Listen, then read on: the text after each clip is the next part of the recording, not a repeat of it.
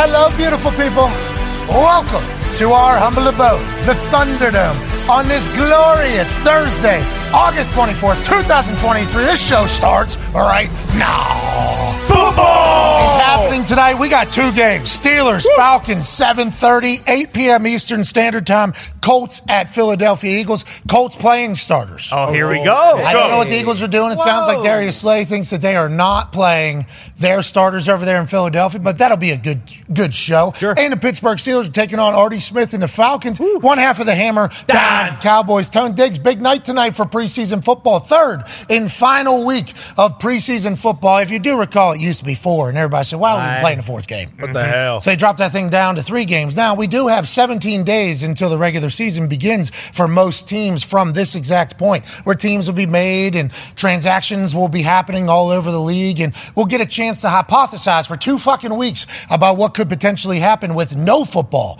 happening in our lives. So we need to enjoy tonight and the next few days as we get some action as teams try to clear the mm-hmm. picture on who's going to be on the roster and who's not going to be on the roster. The Toxic Table always on the roster at Boston Connor and at Ty Schmitt. Rocking your Golden Knights hoodie, huh? Yeah, you know, just got to let people know every once in a while. I think people kind of just forget because we're, you know football season's right around the corner. But you know, let let's not forget the, St- the Stanley Cup champions are in Las Vegas right now. So I just wanted to throw this on, and also my circulation is very very poor today. So although it is like hundred and some degrees outside, my hands are so cold. So I was like, you know what, I got. I got That's not good. I don't. I don't. It's not. It's not good. I need to get that figured out and Yeah. uh, and stats. So uh, it's just Smart people. Yeah, exactly. Figure, it Figure it out. out, This please. guy, this guy's hands are cold. It's thousand degrees Yeah, outside. exactly. We do keep it chilly in the Thunderdome. Is that a part of the problem here? Am No, I- no, because usually it's not part of the problem. It's just every once in a while I'll kind of, you know, just feel my hands and be like, wow, those are way too cold for how hot it is outside right now. So just kind of What of. about the color?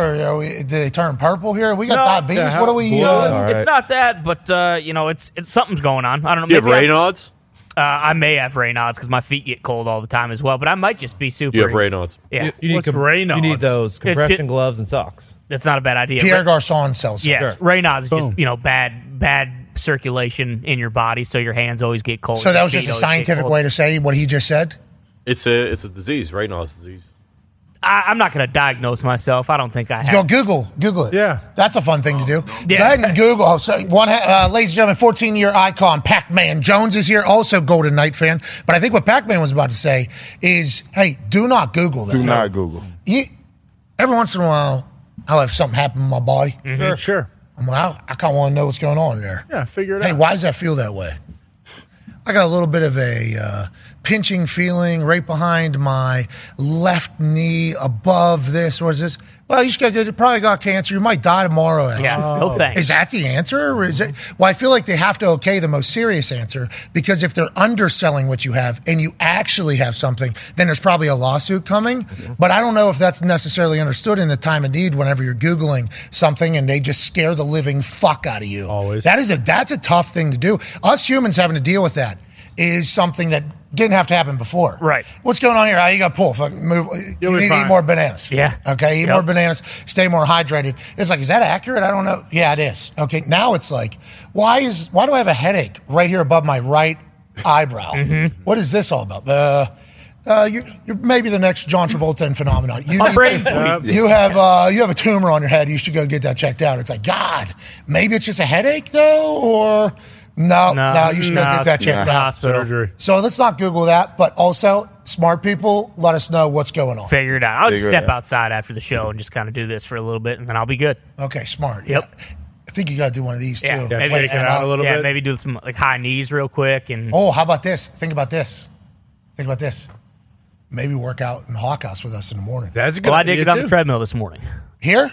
No, no, no, no, six a.m. at my house. Oh. oh, Okay. You Yeah. don't want to join the team yet? You say I'm a solo dolo out here like a Navy SEAL. well, you know, same deal. I'd love to get in here, but I don't believe it. got to take the baby and the dog. You know, got to drop them off. Got to do all that mumbo jumbo. So no, that that is my routine. Six a.m. I wake up before she gets up. I get on the treadmill for about 35, 40 minutes, and then boom, hit the shower, get get the day started. Are you watching like four or five TVs too, so you can get in all the sports news that you might have missed last night? Now, We had- usually I listen to the GM Shuffle, uh, Michael Lombardi's podcast. Nice. Love that. Love Lombo. Yep. What you might have missed last night if you fell asleep is Messi still undefeated yeah. in the United States of America in games that are played for tournaments that aren't actual MLS standing games. Last night he took the show on the road to Ohio. And for a large portion of that game, you thought to yourself, hey, Messi, you're okay over there in Spain.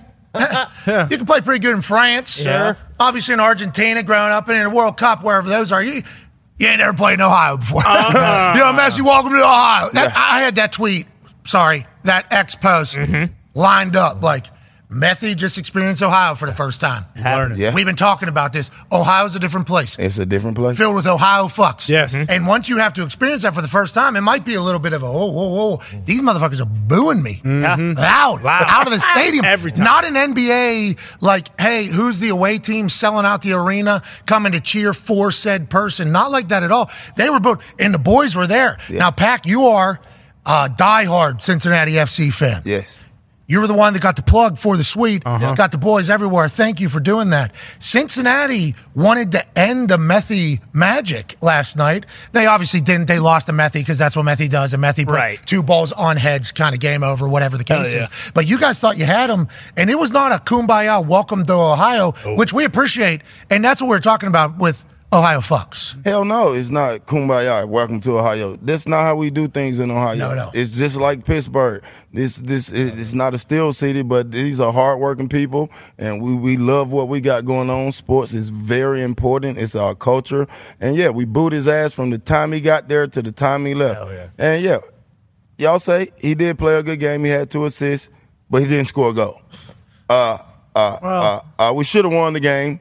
We didn't win the game. Shoulda. But hey, it was a electric. Electric. Yes. It was It's loud, right? electric. It was so loud. It, it was incredibly fun. Connor, too. that's your first soccer game, I Fir- assume? first real soccer game I've ever been to. Yeah, I've never seen anything uh, to that capacity for a soccer game, which was fun. First time being to Cincinnati. First thing I say when I walk in there, maybe a little too loudly. Cincinnati, kind of like Pittsburgh, the way that it's set up and how it looks. Don't say that. They did not like me from the start. After that, yeah, it was. Oh, really? Can't say it that. was bad. They don't like yeah. compliment- no. They don't Like, like, oh, that- compliments. Exactly. The city down the street that created the steel that built all the buildings Yeah. in this place. Oh, we look like them. Boo-hoo. Oh, Exactly. Oh, that's not a compliment. Okay. Okay. Makes no Okay. sense. What are they Sorry, we got for? three rivers too. I don't know Yeah, how many do you they know? got. They got one stupid money Oh, river. Tom, It's basically Kentucky's river, anyways, and they got poop salad. Tom, do not start this shit. Now our Let's rivers not are talk about disgusting. Pittsburgh. Let's not start diving into who has a nicer river. Our rivers are disgusting. There are human bodies being found. more. Probably in Every- ours too, though. Th- It's a river, Mm-hmm. yeah, in these cities, blue they- collar cities. I think that's the case, but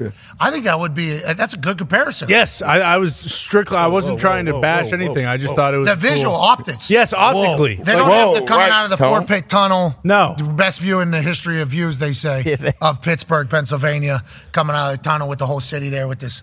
I mean, you got beautiful Heinz Field right over here. Mm-hmm. People don't even know they're looking at Carnegie Mellon Museum. Which, yeah. To be honest, actually, the stadium setup there is very similar as far as. I, and the view Yeah. off the river, yeah, and ours, everything. is- ours is is a little bit better. Though. Yes. What's that? It's a little bit better in Cincinnati. No, I disagree, but they do look bit better. pretty pretty similar. Uh, the soccer itself, though, with M- Methy, uh, as you've mentioned, he's been in America for a month. He, this, yesterday was the first time he was in America. I mean, we, we can actually kind of confirm that because in Miami, everyone's going nuts for Methy, and that's not how it was in Ohio. Man, And- they did not care, right? It No, like they, no. Oh, you're bringing a lot of attention to the MLS. Yeah. Cool, it's our league. Yeah. Mm-hmm. Oh, oh, Welcome to our league. Right. You're good at you're good at soccer. You've won a couple blind doors. Guess what, Methy? We don't care. They booed him start to finish. I loved it. I, I, was thoroughly impressed with the FC Cincinnati faithful. Now, when it came down to it in the end, yeah, Messi's going to put the ball from his left foot to some guy's dome and into the net. And did I want to stay for extra time? God damn it, no. I wanted to leave so, so badly. But with Methy out there doing his thing, and you know, once that happened and they scored in the first half of extra time, mind you, oh, oh, game over. Josef Martinez, oh, big Yeah. time goal. Josef, he, he great player, and there I am, boom. After this half of extra time, it's over because you're not going to keep playing. No, No, no. no. There's there's two extra time, right. overtimes. Let's yeah. get some water. Yeah, okay, right. See if you can make a comeback. Hydration break. Yeah, let's have some fun. Okay, fine. 15 more minutes. Boom. FC Cincinnati scores in the. Se- I'm ripping my hair out. I got to stay for fucking penalty kicks now. You got to be kidding me. I thought that we were no, going to be out of that's here. why an you hour lift ago. all them Yeah. weights. You're staying for the penalty kick. I, I suppose, but guess who goes first? Messi. I was waiting for Messi to go last. I didn't want him to go Now first. the kid that went last is this young phenom from that we got for Yeah. the United States Big of America. This is That's good news for the World Cup. Gumpy, I feels like you were full heel last night because I saw you dancing about Messi's the goat and a lot of mm-hmm. faces in that suite. How was it to watch live? And this guy obviously never watched soccer live. His takeaway was. Is this thing done yet, or what do we? Loved we it, already though. the whole thing. Loved it. What was your thoughts on it? Because penalties is what you're trying to be there for. Like in my eyes, if it's not Methy, because him playing is just electrifying at this moment. We are just getting introduced, by the way. We are American Stooges. That's right. Mm-hmm. This is our first time watching this guy who's 36 years old. I guess he's been doing this for literally Quite 20 years. Pretty cool. But we're just getting a chance to see it for the first time. It's must watch. But if you're going to a soccer game, like you accidentally show up at the moment where penalties are starting, it's like, Beautiful. Sure. we made it. Yeah, that's awesome. We did it. But that game felt like it was going to go that way the entire time in your eyes, Gumpy, as a massive Methy fan. Inter Miami did not look good the first half, and even like late into the second half. The Cincinnati faithful got a little loud too early, though. You can't start Chirping. saying, "Oh yeah, Oh. we're gonna stop the Messi train." First team to beat Messi. Everyone jumping up and down. They were loud though. Yeah. Sold out twenty six thousand. But Every it was game. it was fucking scenes for sure. It was awesome. And then Methy.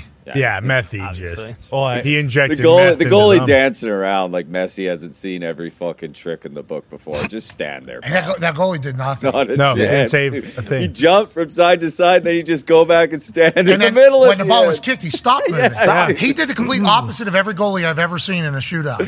He he did all his moving before the ball was kicked. Yep. Mm-hmm. Post kick, I'm not going anywhere. Nope. With everything I just did, this ball should hit me right in the chest. That's right. Instead, he just that was interesting to watch. I literally texted you. I was like, "This goalie is in shambles right now." Because there for a second, I'm like, oh, okay, since he's going to steal this one. And then you start watching the goalie do his thing. Is oh, I like the way he's. And then you watch two of them. It's like, I don't think that's helping him. I- I, I think it's seemingly hurting them. I would like to let everybody know Pittsburgh Riverhounds are my team. Yeah. Sure. Obviously. Yep. They were potentially supposed to uh, play Old Methy, but they lost to Cincinnati FC, who's Yeah. number one in the MLF. And uh, Inter Miami is dead last in the MLF. Correct. Still, even though Methy has won eight straight games for this team, Interesting. they are still in dead last somehow. we we don't understand it either. Okay, but I would like to let her. I was I was watching last night. You know, people say, "Who's your club?" Mm-hmm. Inter Miami's my. I club. think I'm Yeah. a Miami guy. I Get agree. the pink tarps Oh, oh, you're a bandwagon fan. Oh, you are doing whatever. Yeah. So- I'm an Inter Miami fan. Really though, because they're in last place. So are we bandwagon? I was with this team True. when they were the worst team Exactly. in the MLS. Exactly. I've been here since the the worst of the, Dark days. Nobody was The fans. real thick. They say through thick and thin. This is the thickest it can possibly get. It's the bottom of the fucking thing. Yeah. So what? Yeah. We decided to become fans after the greatest player of all time signed there with three of his friends who are probably the best players that the MLS has seen in some time. Yeah. Mm-hmm. Sue us. Sorry, they signed the Messi of MLS, Josef Martinez, to also be on their team that Messi did not know before getting there. Now he's scoring game winners, game tires, and Right. over. So, so, sorry. What? Yeah, we're bandwagon. Did you see the internet report? What's that? Would that help your team? Inter Miami? Oh boy. I hope it's not true. I heard. Okay? Since he's up 2-0, Pretty boy Joe, Joe Burr, leaves the stadium. Miami comes no. back to Is that true? folks? Is that true? Are you serious? I didn't even hear that. Probably had another photo Yeah. shoot to get to. I think that's true. Whoa. Remember, Boys. Connor, we took a walk, Oh, Yep. no. Oh. and mm-hmm. That's some the- people was I gone. told you Yeah, that but wasn't like going to be that's the thing. Joe Burr like needs to recognize, like, hey, bub, your aura matters. It that matters. Team needs him. Now, with that being said, Joe Burr's going to say, sorry, I watched the Methy show. We beat him. I'd go watch film, Yeah. which mm-hmm. I also appreciate. But with that being said, the Methy train ran right through Cincinnati last night. Brother. And Joe Burr potentially a part of that. Yeah. Just needs to be said. Yep. Yeah. Hey, there's some dudes that Jamar was out there. The whole city was out there. Yeah, the whole city was out. It was a star-studded night last night for Ohio. You know, all the boys from the Bengals was out. Um, Jamar out there. Jamar, Yeah, T. Higgins. T. Terry Spr- Higgins, Terry Springer. Boyd, Jerry. Sam Hubbard. Sam massive. Hubbard. Yeah. Sam, Oh, the kickers as well. Uh, McPherson was there. Huber and McPherson. Yep. Oh, yeah, Huber it is- and McPherson. Uh, uh, the D lineman, uh, Reader. Reader was there. DJ. Yeah. Let's Um, can we talk real quick though, like before we get to our next guest about how, like Apple's got to be furious that that game was done on Apple. For sure. Yeah, that makes no sense. So that I'm try- I couldn't find the game in fucking English. It wa- I couldn't. I listened to that game in Spanish last night on Peacock, and I loved what they were doing. I every once in a while I hear a number right because you uno Yeah. dos, you hear mm-hmm. that whole thing, sure. and then Messi, and Yeah, then right. then all of a sudden it would kind of dial back, and you'd hear Busquets and everything like that, and then go long. Oh yeah. Oh yeah. anytime we try to mimic that greatness, we only do it one time. This guy said, go! Like four times after one goal. The fourth one had zero pizzazz. Ah. Whoa, like, I, whoa. I- I feel like there was a chance he was just kind of throwing it in, like maybe he's known for doing it. But boy, the excitement when something good happens in soccer from the Spanish speaking commentators, oh. I wish I could bottle it and drink it. Now, would be much better if I had a clue what the fuck they were saying. Absolutely. I'm trying to learn some stuff about these teams. Yep. And I can't, I, oh, what are they saying? I, and then, go! My man. Heard that six times last night. Yeah. You do some quick math. 24 goal. Oh! Yeah. I heard in Spanish. I guess it was on Paramount Plus. Yeah. Ain't nobody have a Paramount Plus subscription It's watching sports. It's foolish. You. I did not. I, could, I didn't have time to sign up. I had to do a full Is that sign. different than Paramount? Paramount Plus? Yeah. That's a streaming service. Yeah. I think it's CBS Sports as well. Right? It is. Yeah. Paramount Plus has uh, Top Gun Maverick. Yes, it does. That's the only reason I have it. And Yellowstone. Yeah. That. Yeah. So I have it then. I watched Top Gun Maverick like a hundred times. You Yeah, probably do. yeah, it's you got all of it. TC's catalog on there, so I'm guessing you My do thing have it. signed me out then because last night I had to get in there and do a full sign in. Yeah, you And I have said, it. I don't got time. Matthew might score. Right. I, I hear you. And that's what the uh, Miles Teller show was on. The offer. HBO.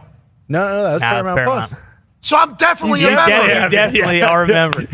I'm paying for it. I needed it one time. I did watch it in Peacock in Spanish though too, It's cool. because I was already on Peacock watching that Kevin Hart new stand up or whatever. So I was like, you said that was good, right? I thought it was pretty good. I giggled the whole time. And now the motherfucker's in a wheelchair because he tried to run a 40. I think this is your fault. I think this is your Yeah. fault. Tore everything in his fucking stomach. Right? So, Adam It's Pack- your fault actually because you started this shit. No, I did no, not no. Start. No, No, no, no, no, no, no, no, no. This You ain't on me. asked me what I could run. Yeah, and then it all I popped did not volunteer to do this. Okay, cool. But you did it. Anyways, you ended up doing it. You were the one that did it very well. Now you're calling Chris Johnson uh, fat, uh, saying he can't run. And there's probably a 40 coming from him. And then now uh, Kevin Hart raced against Calvin, or no, not uh, Steve Stevens. Ridley. Yeah, Steve Steve Ridley. Ridley. Steve there Ridley, former running back for Patriots. the Patriots, I do believe. And they were talking shit. And he said he ripped every muscle in his abdomen running. And I honestly believe it probably started from watching you at the age of 39 run a 4515 on the internet. And some people were like, you see, I could probably still, I'm a, I'll probably still run a little bit. And. And I know people race each other still, but like you doing that got seen by a lot of motherfuckers. And I think it probably upped a lot of people's confidence, Yeah. you know, in their athletic abilities because they once had it. Mm-hmm. I did that. People on the need to know Too. you need not think that you're like this dude. This No. dude's eating nerd ropes Right. Mm-hmm. all day, every day, still has an eight pack. Red Bull and Hardee's. Yeah, this dude's built different, actually. Mm-hmm. Because I ran 20 yards, pulled a hammy. Mm-hmm. Kevin Hart runs f- 15 yards probably. I don't know how far he got. Probably around there. Ripped everything in his abdomen. He's in a wheelchair Oh, my from running. That's possible out there. Yeah. You need to remember that. didn't know that. And you're a bad influence. I just No, not know just that you. tear here. You're making people think that Yeah. they can just go out and run 40s without doing anything in a long time. It's your you. fault. It's your fault. Your fault. No Your fault. running. Joining us now is a man who runs 40s still to this day. That's Hell right. yeah. because he's the guy who has the actual brain of a Harvard man Yep. and the heart of a goddamn plumber. What? He would put his face into an actual fan if it meant that he would win a football game. That's why he was beloved by all nine NFL organizations that he played for, which is an NFL record for a starting quarterback. Ladies and gentlemen, Amazon guy. He's the oh, Amazon Oh, yeah. guy. Yeah. He was doing all those bits and shit. Oh yeah. Mm-hmm. It was awesome. He's the guy. Mm-hmm. Ladies and gentlemen, legend Ryan Fitzpatrick. Yeah! Hey, thank you for having me. No problem, man. I don't know if you caught the tail end of that. Pac Man ran a 4.5, at the age of 39 like three weeks ago.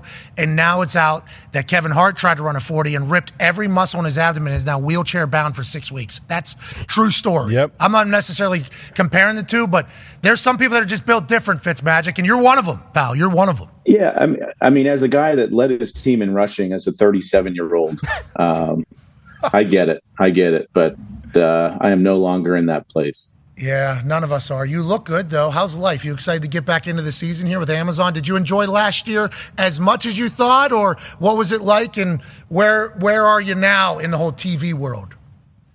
Yeah, I loved it. Um, I wasn't sure going in. You know, I felt like it was a nice transition for me though to be able to still see my teammates every week to form a new team uh, with Andrew Whitworth, Sherm, Charissa, and Tony. Uh, but we actually travel to the NFL cities. So getting in there, feeling the vibe of the game, getting to interact with some of the coaches and GMs and maybe people we didn't before.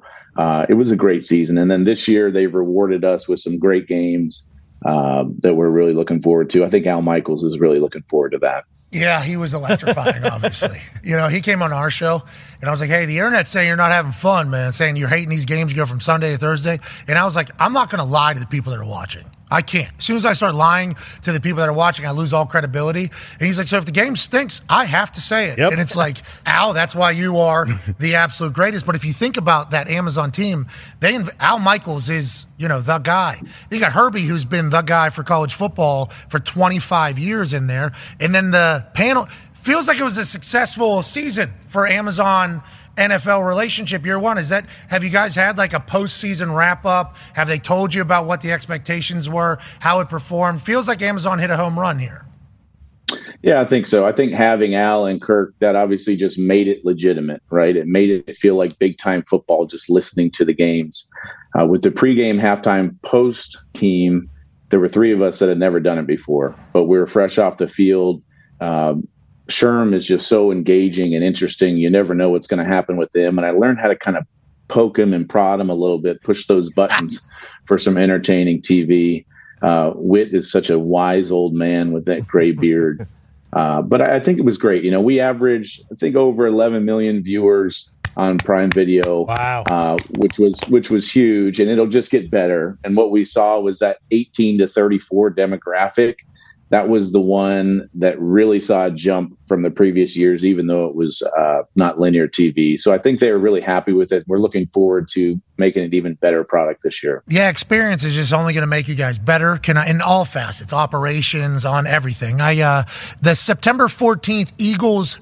Vikings game will be the first official regular season start for Thursday Night Football on Amazon this season, season two. But tonight, I believe the Eagles Colts game is an Amazon operation. Is that accurate?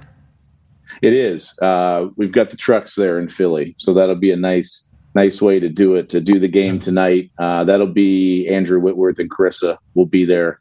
Um, I am in Arizona right now, hanging out with Billy the Buffalo. What's up, Bill? Um, yeah. We got Cuzzy to Buffalo but, up here. Yeah. We got this is Cuzzy to Buffalo. He's uh, he's right up there. Oh, there you go. Yeah, I think that's great. Yeah, I don't know if that was ever real.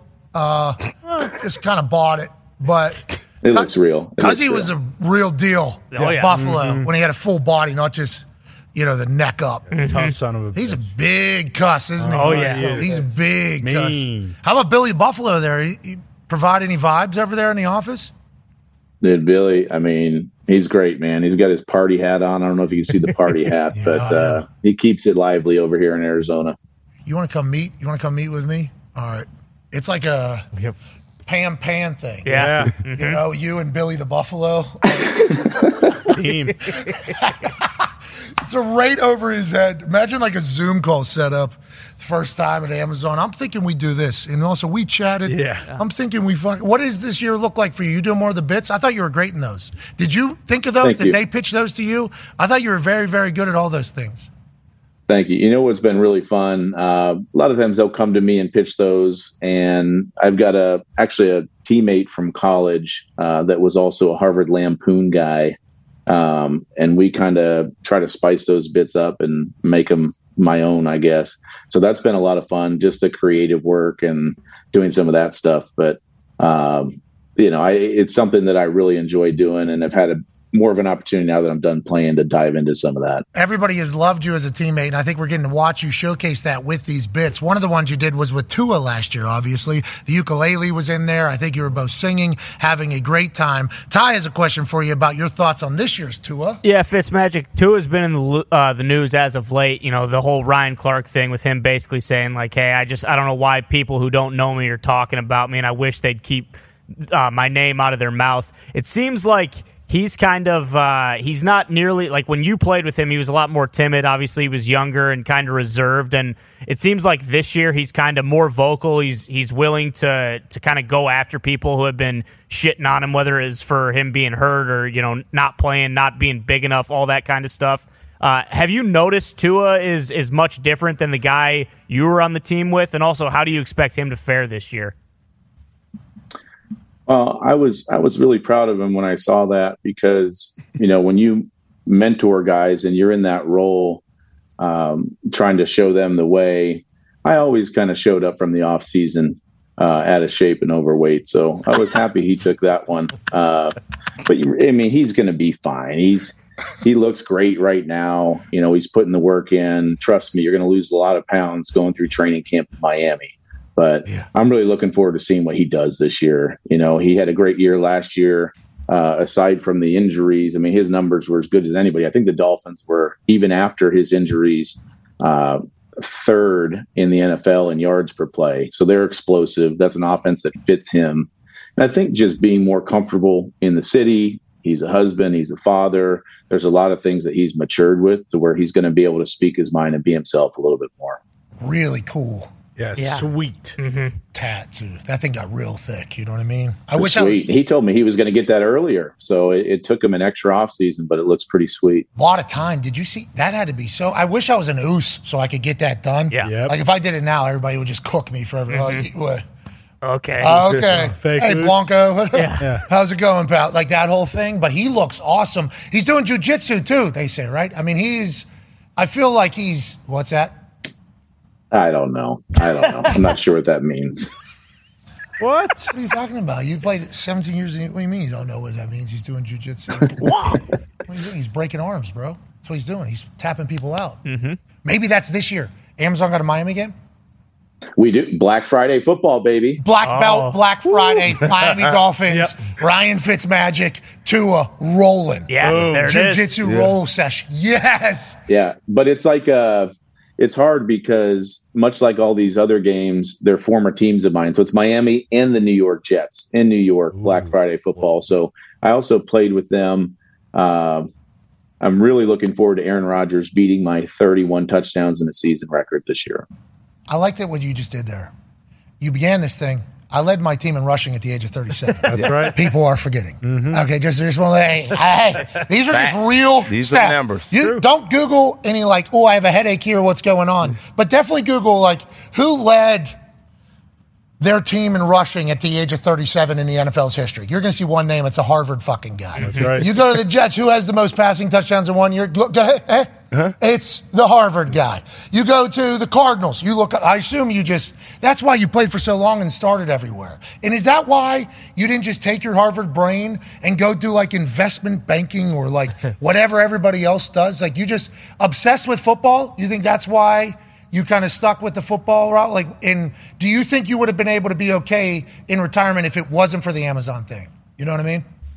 Yeah. Uh, well, I do have. I've got the seven kids in tow, so um, I don't know because it's a the football season is like a break for me. You know, to be able to love my children, but also get away from it a little bit. So. Um, I know you're you're a new father. Is that correct? Yeah. Yes, sir. Yes, sir. Yes, sir. I don't know. How's how it going? So fantastic, loving it. The wife is kicking so much ass. You know, good routine right now. We're sleeping, huh? Through the night. This is a big deal. Look at you. well, yeah. not me. This is I am there for sure, but I am not the one that deserves any of the credit here. Uh, she recognized me like a week and a half ago for the first time. You know, she's three and a half months old, but like actually recognized my voice, started yelling when she heard me, and then that that was a moment. You know what I mean? But yeah, every single cool. time something starts popping off where she's pissed, you know, about who knows what, I think to myself, how does anybody have two two of these. Yeah. Hmm. And then you have seven. I have no idea how that works. I have no clue how you would even. How do you have enough? Everything, eyes, hands, mm-hmm. emotions. I, I don't even know how it, how it's possible. No, we're we're on easy street now. We've got a 16 year old that can drive everybody. We've got a uh, 12 year old daughter that watches everybody. A 14 year old that can cook for everybody. So we're on easy street right now. Yeah, I just had to do a nice 16 year sentence. That's Yep. all. You know what I mean? Just, That's all. Just get, just that's all. We got to just commit a nice 16 years here, and then we'll be able to have our starting five and two bench players Uh-huh. taking care of themselves. I appreciate it. The boys have some more questions for you, if that's okay. Go ahead, Connor. Yeah, Fitz, you mentioned, you know, the mentoring of younger quarterbacks. How is that process on the older guys? Like right now, there's a couple situations.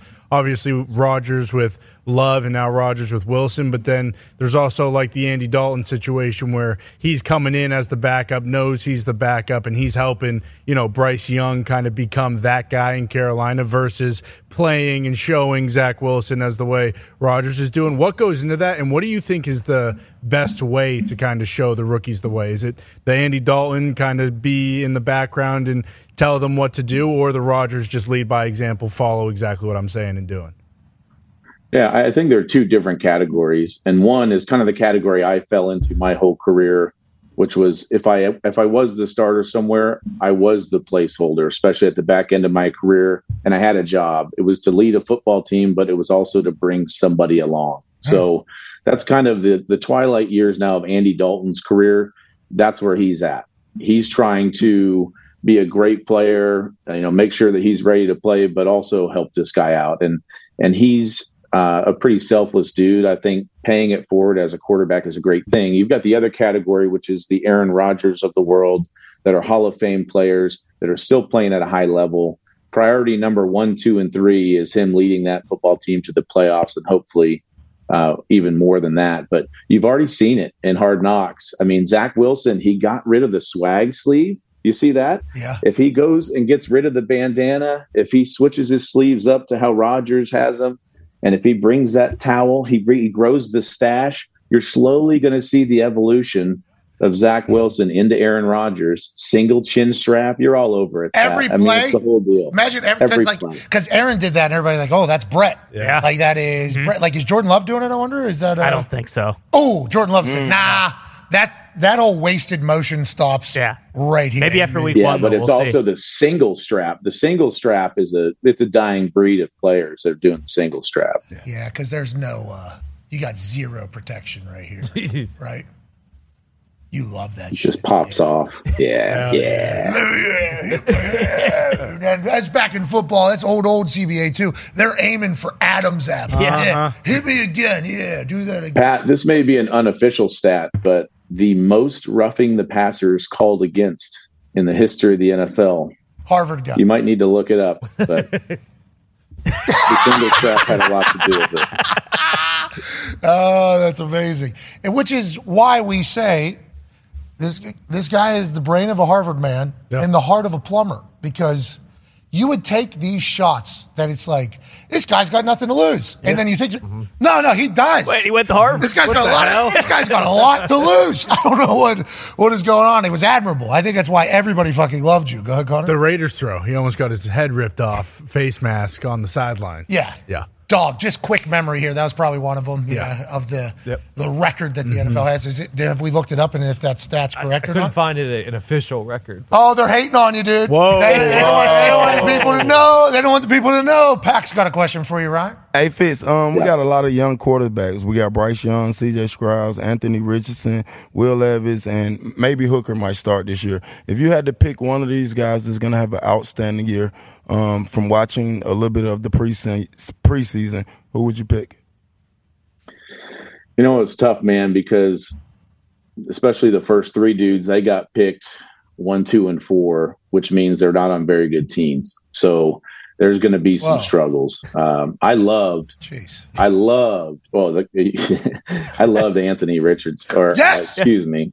Oh. No, you put that in my mouth. by talking about. You're a Harvard guy. I went to West Virginia. Don't you? eat- I didn't do anything to your brain. You know No, that. I so I, I actually love CJ Stroud. I love the way he throws the ball.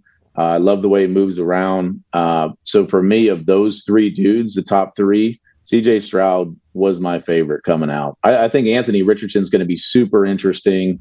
Um, you know, coaches matter so much. They matter so much. And for him to have a coach that was able to progress Jalen Hurts the way he did early in his career, uh, for them now to sculpt an offense not around Gardner Minshew, but around Anthony Richardson and his skill set. Uh, you know, for them to get rid of their best rusher, I don't Okay. know if that's going to help. All right. Uh, for them not to have AJ Brown and DeVonta Smith, I don't know if that's going to help. Okay. But Okay, uh, man, yeah. they're going to grow. There's going to be some growing pains. Listen, I understand that that Thursday night game with the Broncos, okay, the Colts and Broncos, Boy. your first year as Amazon guy. That's probably the reason why you guys got rewarded with good games was because of how Yep. bad that game was. For sure. That game was notoriously terrible. People just openly talking on every media outlet the next day. Wow. What a shit show that was last night on Amazon. And I know the Colts are part of that, okay? So there's probably some negative conversations that happened in your first year on TV. Anthony Richardson and Shane Steichen are the bestest of friends, okay? Mm-hmm. And if Jonathan Taylor doesn't want to be here, we understand. Go ahead. Go ahead. Mm-hmm. You know, go somewhere else. But in three to five years, Fitz, okay? Maybe six. Yeah, but do we have that kind of patience in the NFL anymore? Jim You Irsay, know? Jim Irsay does not. He actually Yeah. said that we were going to win two Super Bowls in one year. This decade. No, well, that, and then he came on this show Yeah. Yeah. and said we're going to try to win two this year. Yeah. So what? That's the sign of patience. I think that's. I think Trey Lance got four games. I think. What do you think about that? Okay, here we go. So interesting. This is potentially the biggest draft miss. You know, and we live in a moment, we can say all time, but what was given up and what the conversation was, and then how it kind of is all unfolded. Like, he, we have no idea if he's a player, I think. And then they're like, well, he's not good. It's like, well, he's never played football. Like, how was that supposed to work? And do you think there's still an opportunity somewhere, maybe, for him to be an NFL quarterback from what you've seen? I do. I still think there's an opportunity. I think accuracy is his biggest thing, but it- it's not his fault that he was overdrafted. I mean, he got way overdrafted, getting picked third. I think people loved his athleticism. They loved how raw he was. Josh Allen coming from a small school, that probably helped a little bit. But his accuracy, I think, right now is his biggest issue that he's got to somehow go in and fix. And Can for you? him, he's so young. He hasn't played that much football. It's a tough thing to become accurate as you get older, but he's so young that I think there's still a chance. Unfortunately, it doesn't look like it's going to be in San Fran. So Josh Allen one off season, he put like laser things, like you know how they do with golfers, how they put like shit on you. This is what I hey, listen, you're laughing. This is what I was told. Yeah. This was my takeaway mm-hmm. from what happened. I was like, this is reality, okay? I'm just the guy. He put like lasers on here and on here, like a video game on his hip, on his knee, and they like they ch- it transformed his throw Yeah. into being more like on time as opposed to, I think just like armed and his obviously they bring in Stefon Diggs in that same offseason, so that probably helps a good amount. Yeah. But then all his percentages go up and he becomes a better thrower. Is that like a way to fix is that normal? Is that how you fix accuracy? Like how the hell do you fix accuracy at this stage? Yeah, I, I, I don't know that that's normal. I think we're giving somebody a lot more credit than they deserve with the the nodes and things. But um, Brian Daboll had something to do with it. I think uh, Yeah. you know we're seeing that with Danny Dimes right now. That coaching really matters. It can really help a dude. But uh, yeah, I I love Josh. He's a fierce competitor. I think uh, his accuracy was better. I think is the year before he came out than the year he came out, and maybe that had to do with some of the guys he was playing with. But um, yeah, he's he's the standard right now for guys that go to small schools for guys that can improve their accuracy, and everybody kind of points to him. But uh, he's always been a pretty good player. Danny Dimes was a surprise draft pick. A lot of people say, well, Danny, this guy, you get an accountant that's going to go play quarterback in New York, blah, blah, blah, that whole thing. Now, with Daboll, you just talked about coaching. Last year, he looked awesome. Yep. Everything we're seeing out of training camp looks awesome. They paid him as if they're expecting him to be awesome. Now, caused a little bit of a scene with Saquon, but they're past that. He's back. They just trade for Isaiah Simmons. I think Wink Martindale's probably going to have a good time. He's going to be lined up over the guard at some point, I bet. And then he's going to be lined up at corner at some point with that defense that Wink has. It's going to be insane. It feels like they're under the radar right now because Jets and Eagles in their division. I, you like them, obviously. What do you think for them? Is this big jump year for the New York Giants?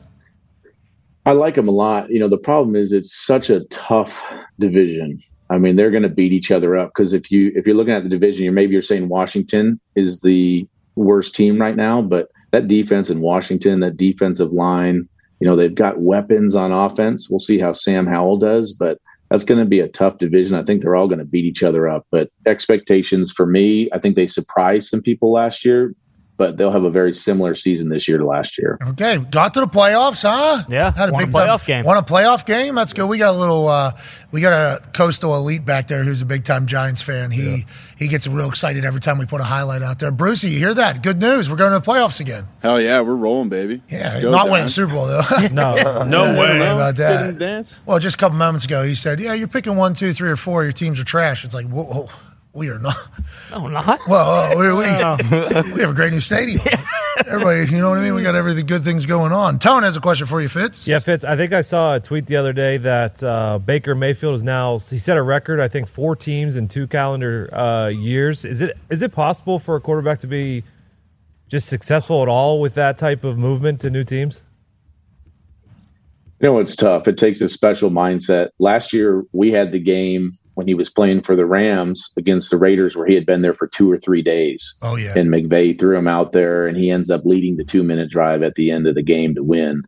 That was a, for not being a great game, it was a great ending. It was pretty cool. But, um, you know, to have an offseason under his belt, uh, you know, to be somewhere where they actually have dudes. I mean, Mike Evans is a dude, Chris Godwin is a dude.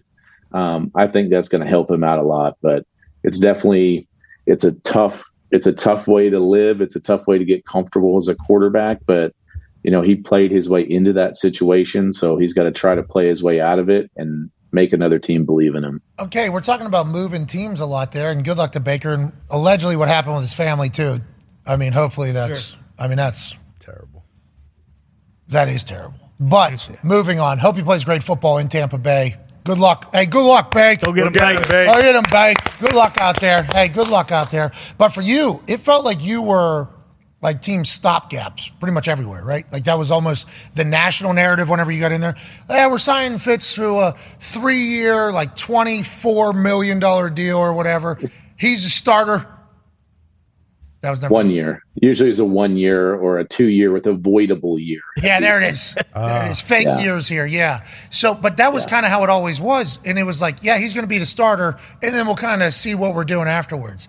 That was wild. Yeah. It, when you're in the middle of that, were you like, it'd be cool, you know, if one place just kind of said, mm-hmm. all right, this could be your team for like four years. We're going to build around you a little bit. Obviously, the payment would have to get figured out business wise, but that seemed to be the thing everywhere you went, right? It, were you just, do you just say, like, yeah, I get it? Or at any point were you like, can we maybe just think about like, hey, this is my team? Like, we just go do that? I feel like you yeah, so I had I had one opportunity in my career, year six with Buffalo, year six, seven, and eight. Um, I ended up starting not the first few games in year six, but uh, I think week three on.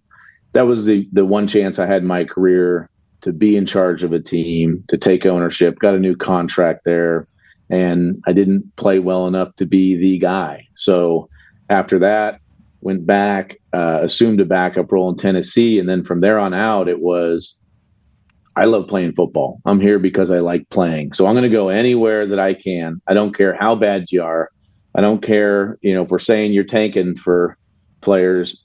I want to be on the football field and I want to try to lead men. And that was it. And so th- that's why it was every year. Okay, well, they brought somebody in to replace me. Where can I go now to find another job where I can end up on a football field? And that's that was kind of the last eight years of my career. we fucking love you, man. Hell yeah. Genuinely, you're good for the game. We need you around the game. That's why I'm incredibly pumped that you're back with Amazon. Hopefully, this will become just a rest of your life type thing. That starts September 14th. Eagles hosting the Vikings. Should be an incredible game. And tonight, obviously, there is Eagles Colts on Amazon Prime. Hell yeah. Mm-hmm. Mm-hmm. 11 million people figured out how to stream. Remember, that was a conversation. People aren't going to be able to figure it out. Yeah. Mm-hmm. I couldn't figure it out last time. They're figuring it out. If you build it, they will come. Well said. That was a good baseball field, too. They built the shit out of It that. was, and then they kind of ruined it, but that's okay. Yeah, because then they try to make it like an Yeah. everyday Yep. thing. Commercialized it big time. Yeah, just don't fucking ruin it. Yeah. You build it, they'll come, but then they will stop Yeah. Right. if you ruin it. Yeah, exactly. So don't do that. Yep. You guys won't do that. Bezos just, a never-ending success machine. Yeah, Bingo. exactly. You ever meet him? You meet him? Yeah, we had we had dinner with him last year. Uh, he's jacked. Oh, he is jacked. He's on Yeah. the yacht too. Yeah, He's Properly. He's getting like good tan. He looks great. Yeah, he's looks great. Nice dude. How's the Yeah. handshake? Good handshake. Did you go in there? Was it good? You felt good? Was it a dap? Or was Yeah, yeah, real firm. Yeah, it was great. Did you- I, I didn't. I'm not. I'm not there yet. It's more of a formal hello. I, I slipped back into Harvard mode when I when I talked to him a little bit, but mm. slowly, you know, we're getting to know him a little bit better. So Sir, one of those? Was that what it was? Sir, put her there, Jeff. yeah. did you try to alpha him? Did you hang on longer? No. Oh, by the way, speaking of handshakes, we are going to Washington this year, Chicago, Washington. That'll be fun. Let's see if I can slip one in there. The new team owner. Nice. He'll grab your two fingers. That's his move. That's what- Watch out. Ladies and gentlemen, 17 year NFL vet Ryan Fitzmagic. Thank you, buddy. 17 years, bro. Ooh, long time. Long time. I think year six, I got a chance to really be like a guy. And then from there on out, I'm just, all right, this guy will win you nine games Yeah. pretty much. Yeah. If you guys just need a year just to figure out what you're up to, Mm-hmm. just roll this fucker out there. He'll learn your offense. He'll be a leader in the locker room. You guys are going to win games. Your team, will, your fans will have fun. Yep. And then next year, just figure it out again. He did that for eight years. Yeah. crazy. His the Jets team he was the quarterback of with Todd Bowles was the best Jets team they've had probably in the last five, six, seven years. It was Eric Decker, Brandon Marshall. They both had Eric a thousand Decker? yards. Yeah. Yeah, we, we beat the shit out of them the first game of the season. Who? The Jets, Yeah, they finished like ten and six. Who are you, Bengals there or Broncos? Bengals.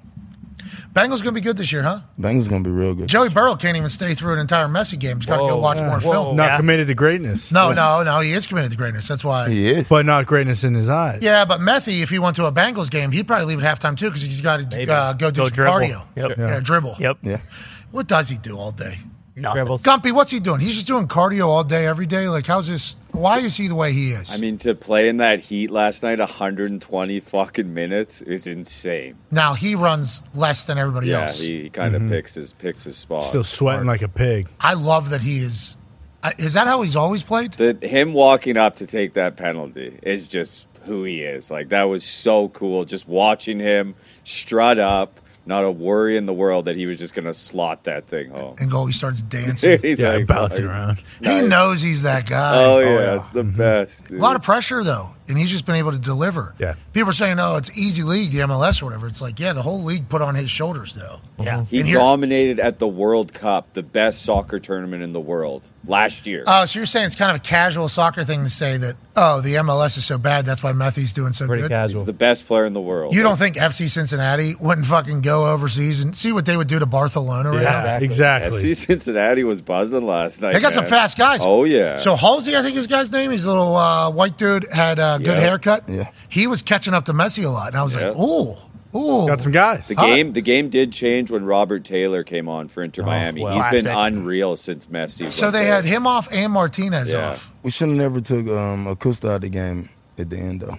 He was He's just gassed. He had there. nothing left. Costa. Yeah, they took him out He was cooked. with 90, right at the 90 mark, and we knew, okay, that's all It's she over. wrote. This is over. Acosta's a dog. Scored off a guy's legs Yep. last night. Mm-hmm. Mm-hmm. Complete redirection, 90 degree turn into the goal. Genius. Leading his boys, mm-hmm. leading that city. Yeah, And but Matthew just said, Excuse me, let me go ahead and throw this thing on a guy's head from 30 yards away. Real quick. This is my game. yeah, they say Acosta's missing a little bit of electricity though. So Oh. He's missing what? What? electricity, acoustic. Trying to. What do you mean? Tough Pre- crowd. pretty Tough darn crowd. good, Tony. Tough Pretty crowd. darn good. There's levels to this, Tones. There is levels to this. Uh, I don't even know where we go from there. That's how quick I think we crumbles. take a break. I think we take a Can we, break. can we actually pull that up and listen to it again? You're right. Let's do a replay Yeah. of what just Love happened to there. watch that again. That was phenomenal. Honestly, Tony, Uh, cool. we didn't even know. No. I feel like we're pretty good, pretty quick. Uh-huh. Immediately upon what somebody's saying, we had no idea that Tone had that level of sophistication into jokes. Unbelievable. Holy I mean, that is shit. intricate. That is deep there. Yeah. Yeah. Name, soccer, music, guitars, other guitars. Bingo. Wow. Seinfeld's going to be using that in his opening monologue at Madison Square Garden next week. He's playing against Messi.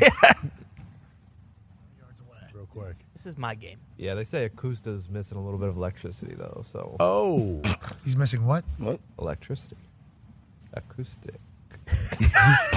trying to. Your face. What do you mean? Tough Pre- crowd. pretty Tough darn crowd. good, Tony. Tough Pretty crowd. darn good. Let's get to a break. I don't get to watch a lot of our clips, man, No. because I can't, you know, because I don't know what's going on. Every once in a while, one will have a lot of action, and I'm mm-hmm. like, "What did we say?" Uh-oh. Let's go in there and see what we said, and I'll watch it back. And I'm like, "Let's not watch a lot of those clips. Let's keep, let's keep it moving." Tone, I'll tell you what. Whenever you're fucking seeing the laces oh like Oh, that, my God. I mean, Wow. we gotta we gotta Screws. talk about it. Speaking of, oh no, Yeah, not good. a team that sucks at baseball has lost the best player oh, in baseball No. Player ever.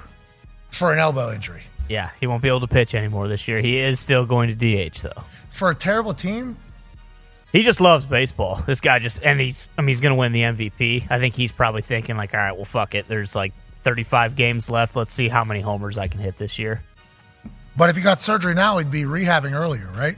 Yeah, but I think it's just one of those things where he's about to be a free agent, so you don't want to have any kind of major elbow surgery going into a year when you're going to sign the biggest contract. But he's going to need to have surgery, right?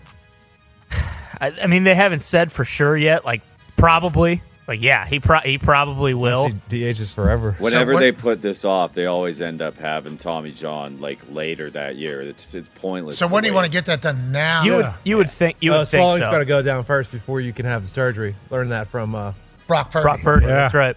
But I So wonder. he'll keep batting while that swelling goes down. I Yeah, wonder if sure- that is sure what his swelling agent's saying. What's that about? I wonder if that is what his agent's saying too. Though it's just like we need to put this off as long as possible because maybe you'll get an MRI and it's not as bad as we think it is, and you won't need to have surgery because like it really could be the difference between like 150 200 million dollars what he's going to sign for in the offseason.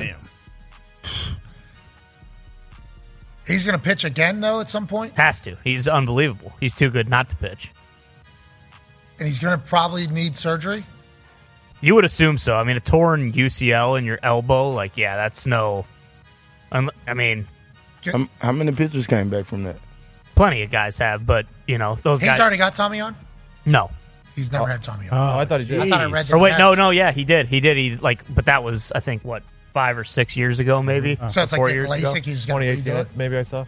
So So he can do it. I just feel like if I'm going into my free agency, I'm I would like to be further along in my rehab on what I'm going to get paid for, especially if my team sucks right. right now. Unless you're an eye guy. If you're an eye guy, you just oh fuck it, I just want to win the MVP. No, the eye guy is actually saying I'm getting surgery for my contract and not hitting for the team, yeah, Sorry. which is kind of what I would assume Shohei is. No, opposite. He loves baseball. yeah. Yeah, so he's staying on. I love Shitty. my teammates.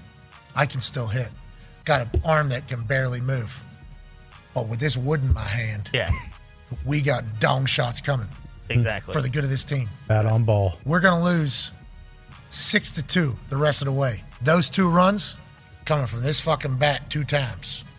I think baseball's a little bit different too. Like with guy like the rehab because the season is so long. Like if he misses the first two or three months of the season next year with this, like that's not the end of the world. Like that would still be enough time where he could come back and make a big enough impact for a team where. They so, like, the if you didn't want to get big surgery before the contract, he's going to have to get surgery at some point, though, right? So that's you would assume that he is going to need to have elbow surgery. All right, I don't understand baseball. I don't fucking get it. It's so Everybody dumb. on earth should be Football, this guy- you would have surgery right, Right now, It's yeah. so This dumb. guy should be getting surgery yesterday. Yeah. But what the fuck do I know? I don't. I don't know anything.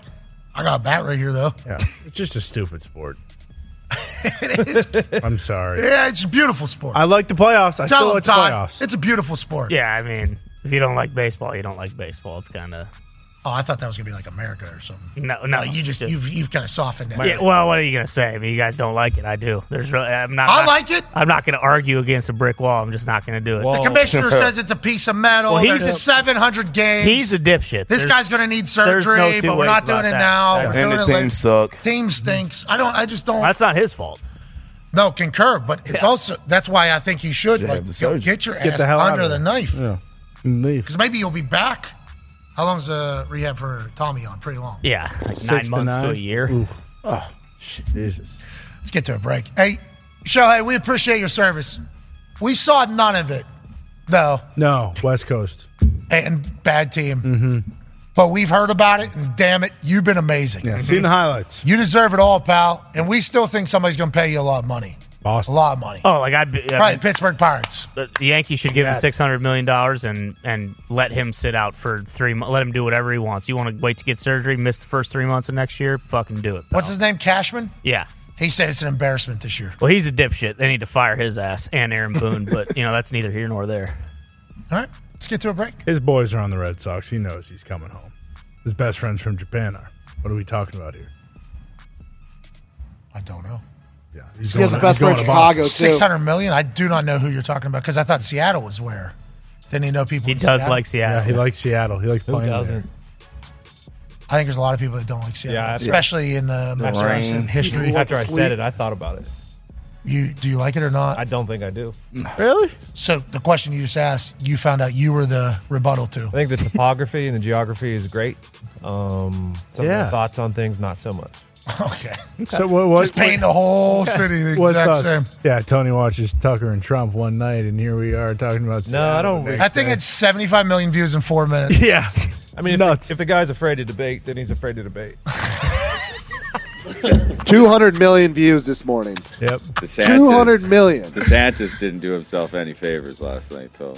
Ron. Oh, I'm sure you guys fucking know what's good and what isn't. Well, I'm sure you guys know. Tom, mean, if you paid attention, that's not my guy anymore. I mean, it's over. He's on to Kenny. Chris Christie is going to win the nomination. I saw his ad. He's running for president. Yeah. Yes, he is. I saw him on the He's- internet. He's back. He got cooked by somebody, obviously. That's what Chris Christie does. I was told Vivek was running away with the whole thing. Paul?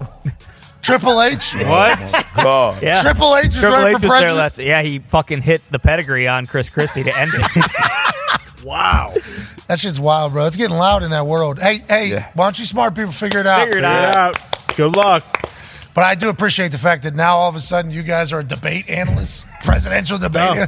Remember when uh, when the stonks Yep. Oh, started? Oh, yeah. we Yeah. had stock experts. Oh, Everywhere yeah. is in Hollywood. NFT Yeah. experts, Bitcoin experts. Yep. Now we got experts. One guy every time. Now we Same guy every time. presidential debate experts. Uh-huh. The, Cana- the- yeah. the Canadian is our presidential debate expert. well, listen, he's had to watch their Yeah, guy. he's been in True. the Yeah. trenches with I the know. government. I know Tony. what bad is, my friends. So is your president. Whoa. Prime Minister. Prime Minister. Jesus Oh no, I'm Christ. talking about the president of America. I'm not talking about Aw, you the other pig. guy. the other guy's got way more problems. Okay.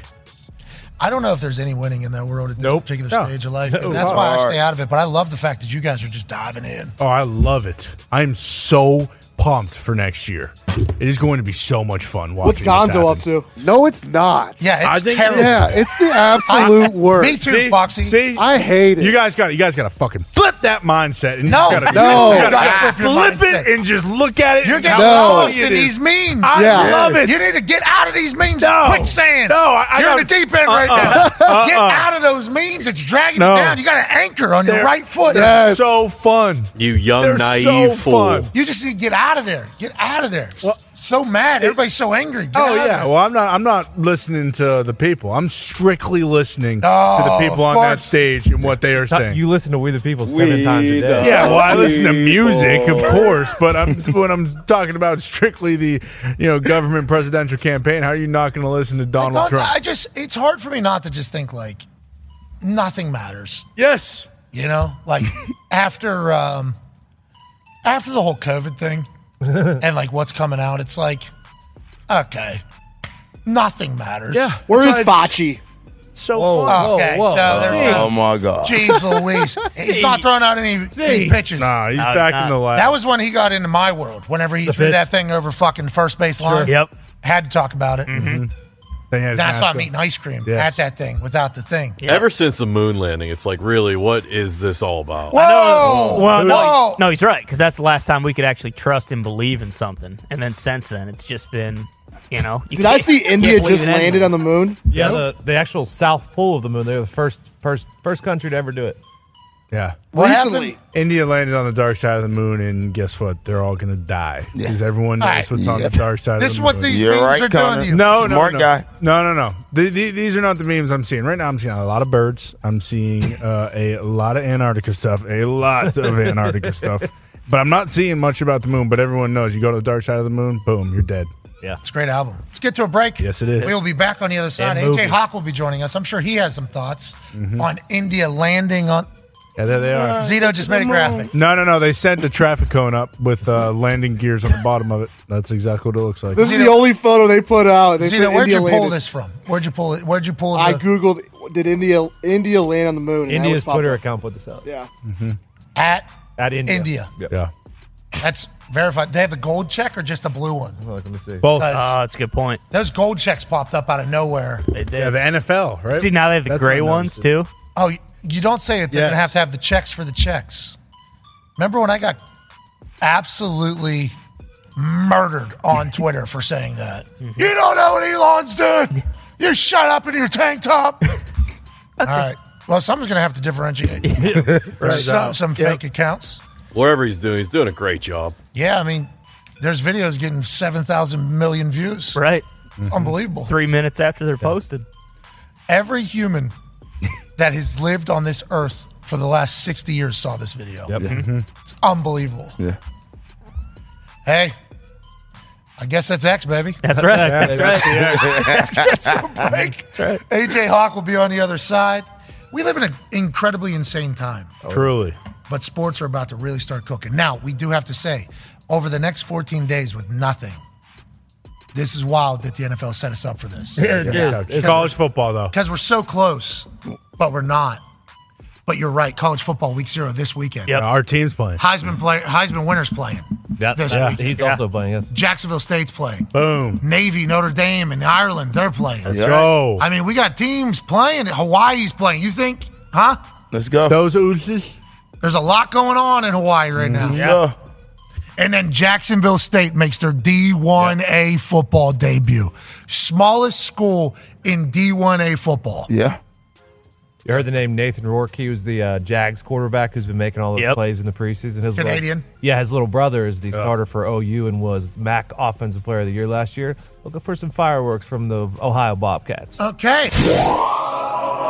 Joining us now is a man who has a very warm soul and a warm heart. Every time he joins, we think to ourselves, wow, what an incredible human being. Yeah. He's a philanthropist. He has a code event every single year that raises hundreds hundreds of thousands of dollars for a hospital. He's a man who's won a college football national championship and a Super Bowl championship. I don't know how many people have done that, but this is one of them. He's the all-time leading tackler for the Green Bay Packers, the president of Ohio, COVID survivor, father of 10, ladies and gentlemen, AJ Hawk. AJ, oh! how you doing? Hottest day on record, I guess, coming up today. 105 or something like that. Oh, you hear that? Hottest hottest day on record, really? It's it's boiling. We've we've been hearing that for a while. now. Yep. Yeah, it's no longer global warming. It is global boiling. And just like we've been saying, uh, smart people uh, figure, it out. With that being said, what have we figured out at this stage of the game with the Jonathan Taylor situation with the Indianapolis Colts, AJ Hawk? Now, we'll be joined by Billy Walters here in about 13 minutes to talk about sports gambling. What a perfect time to chat with this man who obviously has a book out, but sports gambling is also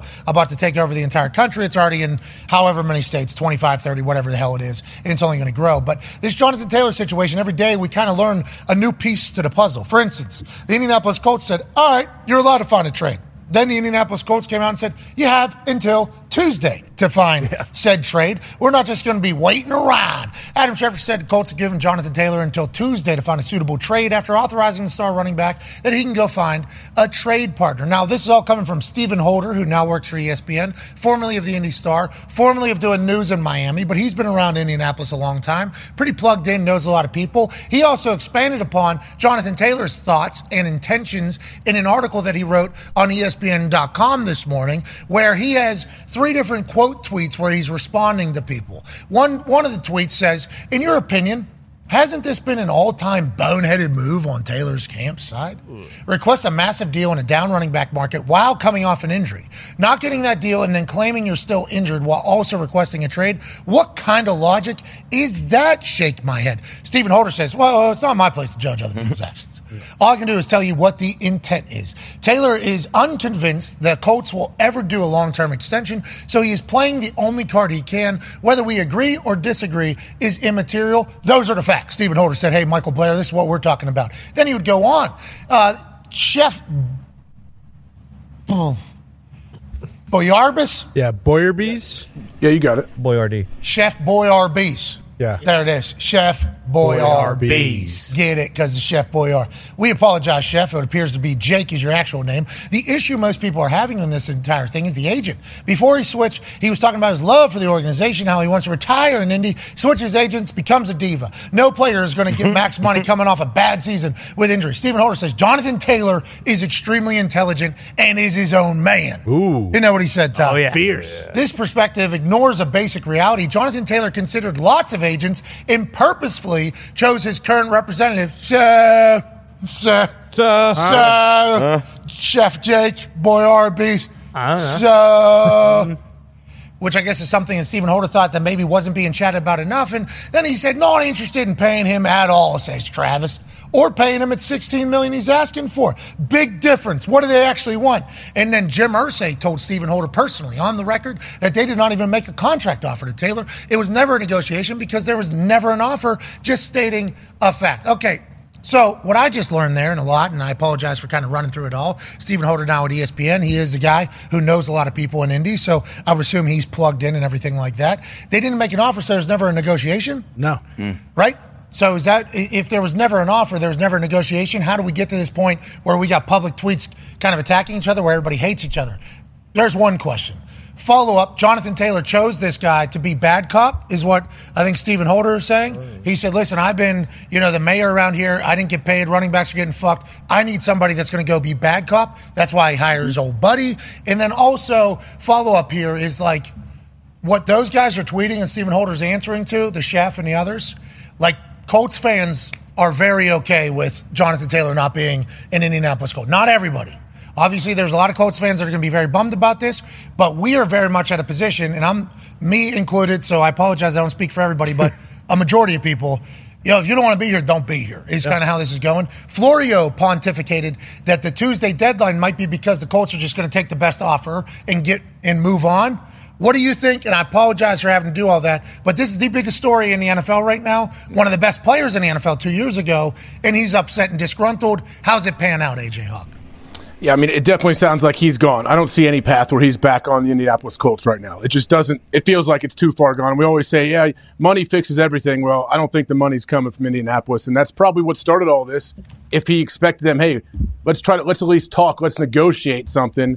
He may have thrown some ideas out there, his agent, and then they come back with nothing. Like, no, you got to go play under your contract. And I'm, I would assume, if that's the case, that's a big part of this. That would imply a negotiation, though. Like a negotiation. Yeah. I mean, do they think? Uh, who knows? Until we hear Jonathan Taylor's his side of the story and what's going on, I guess we don't know. Uh, we only hear stuff that gets leaked from the Colts side, I guess, and from people like Stephen Holder. Well, and I think Stephen Holder's probably hearing from Jonathan Taylor's side as well. Yeah. I Yeah. would, I would, I would think that he's Yes. going to be able to be plugged in on both sides. So, congrats to Stephen Holder for being able to get to that point in his career here in Indianapolis. But like, and he's at ESPN. That's good. Hey, Stephen Holder. I remember his first year in Indianapolis, fresh out of the news. He was a news Really? guy in Miami comes into Indianapolis. Makes he said some things like almost got boycotted from the locker room by Oh. Chuck, but I think he was pretty oh. accurate with them about what his sources were saying. Just the way, like Stephen Holder has been, you know, A guy. He's been a guy here Yeah. For a long time. Now he's got the news on Jonathan Taylor that everybody on earth is trying to get right now. He would be the right guy to get into it. But like the whole thought that maybe there wasn't even a negotiation is wild to me because then how are you so pissed off? Like, Yeah. if there, you know, You would understand the trade request then, right? If you're thinking, all right, I, I thought we were going to talk at least or something, and then yeah, because the trade request would be a part of the negotiation. Yes, like if he that would be a move. yeah, it's all part of it. Yeah, that's a move. Of course, it's a move. Everything you say publicly is a move too. Like that's what agents will say. Like you don't need to say, "Hey, we're yeah, I'm, I'm holding out right now, but we're going to figure this thing out real soon. I can't wait to get back in the field and get with my teammates." Go ahead, Pack. What do you think about it all? Um, I think it was conversation. The number wasn't the number that he think it should be, and it just it's got a little sloppy. And you know, Jim, Jim is gonna do shit his way, just same way Jerry Jones gonna do shit his way. And once it get out of, um, I think a tang of respect, um, things go sour. I, I I don't think this could be patched up. I don't think so either. It's weird too because like most things are, to your point, AJ, eh, just give them a deal, Yeah. money, whatever the reality of the money is, and it'll be all good. It's like I don't think it's like that. And there was another thing I was talking to my wife about last night about it all because my wife grew up here in Indiana, big Colts fan, and uh, the team that introduced Indiana to the Colts.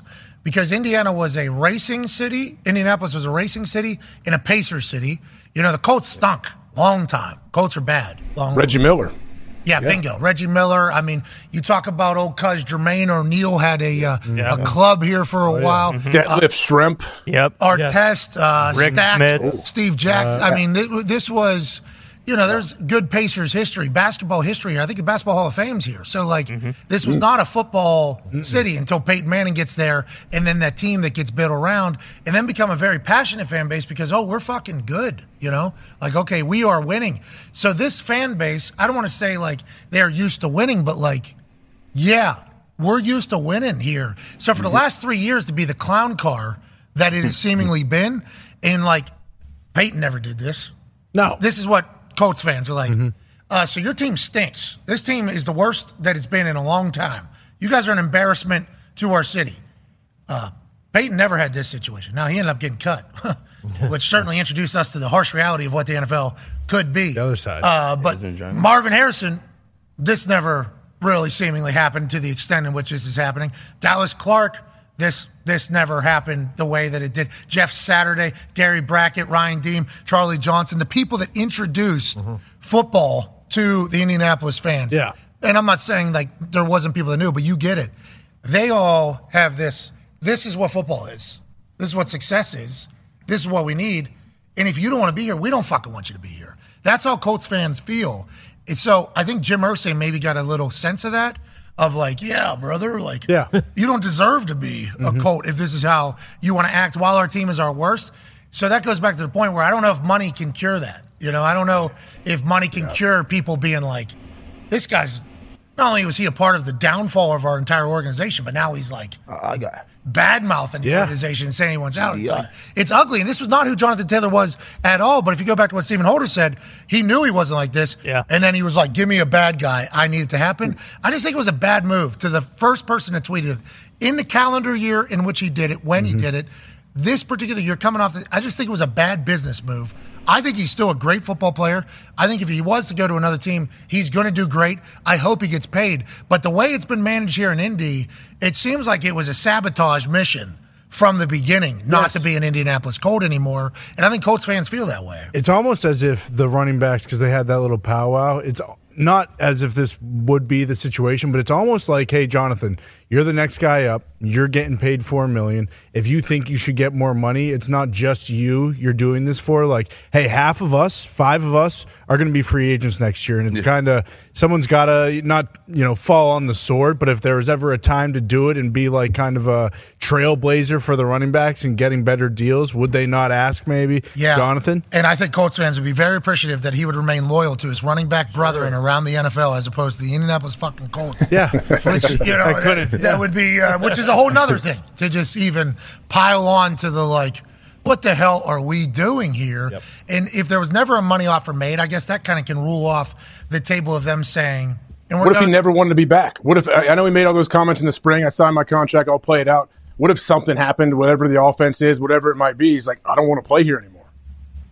Get me out. And that's why he might not be loyal to the Colts. It's like, hey, I've had three years and I've had three different quarterbacks, and you paid all the old linemen that blocked for me, and they didn't block very well. So, yeah, I don't have any loyalty to the Colts. I have more loyalty to the pe- like the running back. Then in April, he shouldn't have done what he did. Like Yeah, if he wanted yes. the move to go the way it is. Yes. Now, granted, he goes to a big market, they win, he does well. This will all Be just forgotten. be completely of forgotten Yeah. about. Yeah. But in the moment, it's loud around the NFL. Mm-hmm. Allegedly, six teams have uh, questioned or reached Inquired. Inquired about it. But like in the modern NFL, we talk to GMs. Howie, allegedly Philadelphia, always in on everything. Yep. Brandon Beane of the Buffalo Bills, if he hears anything, he wants to know Mm-hmm. if there's anything going on. What's the level of co- uh, commitment about the inquiries? And then there's two people that have allegedly made offers. The Dolphins being one of them. Yes. Like, what was their offer? Because we saw Isaiah Simmons today go for a bag of balls. Man. So, like, you know, like, what is the level of interest? They're in- trying to gauge. Don't you think each team is probably trying to gauge? Hey, what are what are teams throwing out there for possible offers? What are you offering up to try to get this guy on your team? And if you can find some good value, why wouldn't they try to reach out and pick him up? Yeah, and are they going to pay him a deal? Or are they going to pay him what he's worth right now? Like, are people reaching out? Like, uh, is Jonathan Taylor available for four million dollars? Like, Yeah. is this a personal thing or is this like a business thing? They're like, no, you're probably going to have to pay him. And, like, and then Jonathan Taylor's rep is like, yeah, you're going to have to pay me. And they're like, okay, well, let us know if that changes. Like, is are people doing that or how is it? Because Jonathan Taylor at four million dollars. I think everybody, It's steal, everybody yeah. is going to be in on that, and that would make sense, you know. And that seemingly is what Rapp and Shefty are saying. But like, is that something he's going to accept because doesn't he want a new deal? It doesn't matter, I guess not, because the Colts can do whatever the fuck they want. Yeah, exactly. And it seems like, you know, if there was no negotiation, like everything changed. Uh, like they may have came with a number and then the Colts, you know, maybe would have been like more pliable on what they were going to do. But then his agent publicly dissed and kind of embarrassed Irsay on Twitter. And I feel like after that, like either they were probably super cold toward him and like the kind of whole attitude and environment changed. And then I think from that point on, it was kind of just like, all right, fuck this guy. Like we we tried to we tried to play nice. We tried to do right by him, you know, for what we thought was fair. And like you know, again, uh, we we can say what we want. Like you know, Irsay, like these guys have egos. There's a reason you're a billionaire. when you fucking publicly try to embarrass a guy and like shit on him and his reputation and everything, like that's never gonna end well ever. Yeah, but what we hope happens is this ends well for everybody. Right. I- You know, I think uh, whatever whatever whatever team he signed with is going to be intentions of him getting a deal. There's no way that he's signing with another team to go play up under the four million dollar yeah, clause. concur. That's Unless it's gonna just like that personal that they hate each other, it just can't work. Which it might be. We have no idea. Oh, it's personal. We got to pivot away from Jonathan Taylor uh, and chat about like a great of all time. Oh yeah. In a particular field that is blossoming in the United States of America every single day. Mm-hmm. His name has been synonymous with sports gambling while remaining anonymous somehow for decades and decades, and that was a part of the entire thing.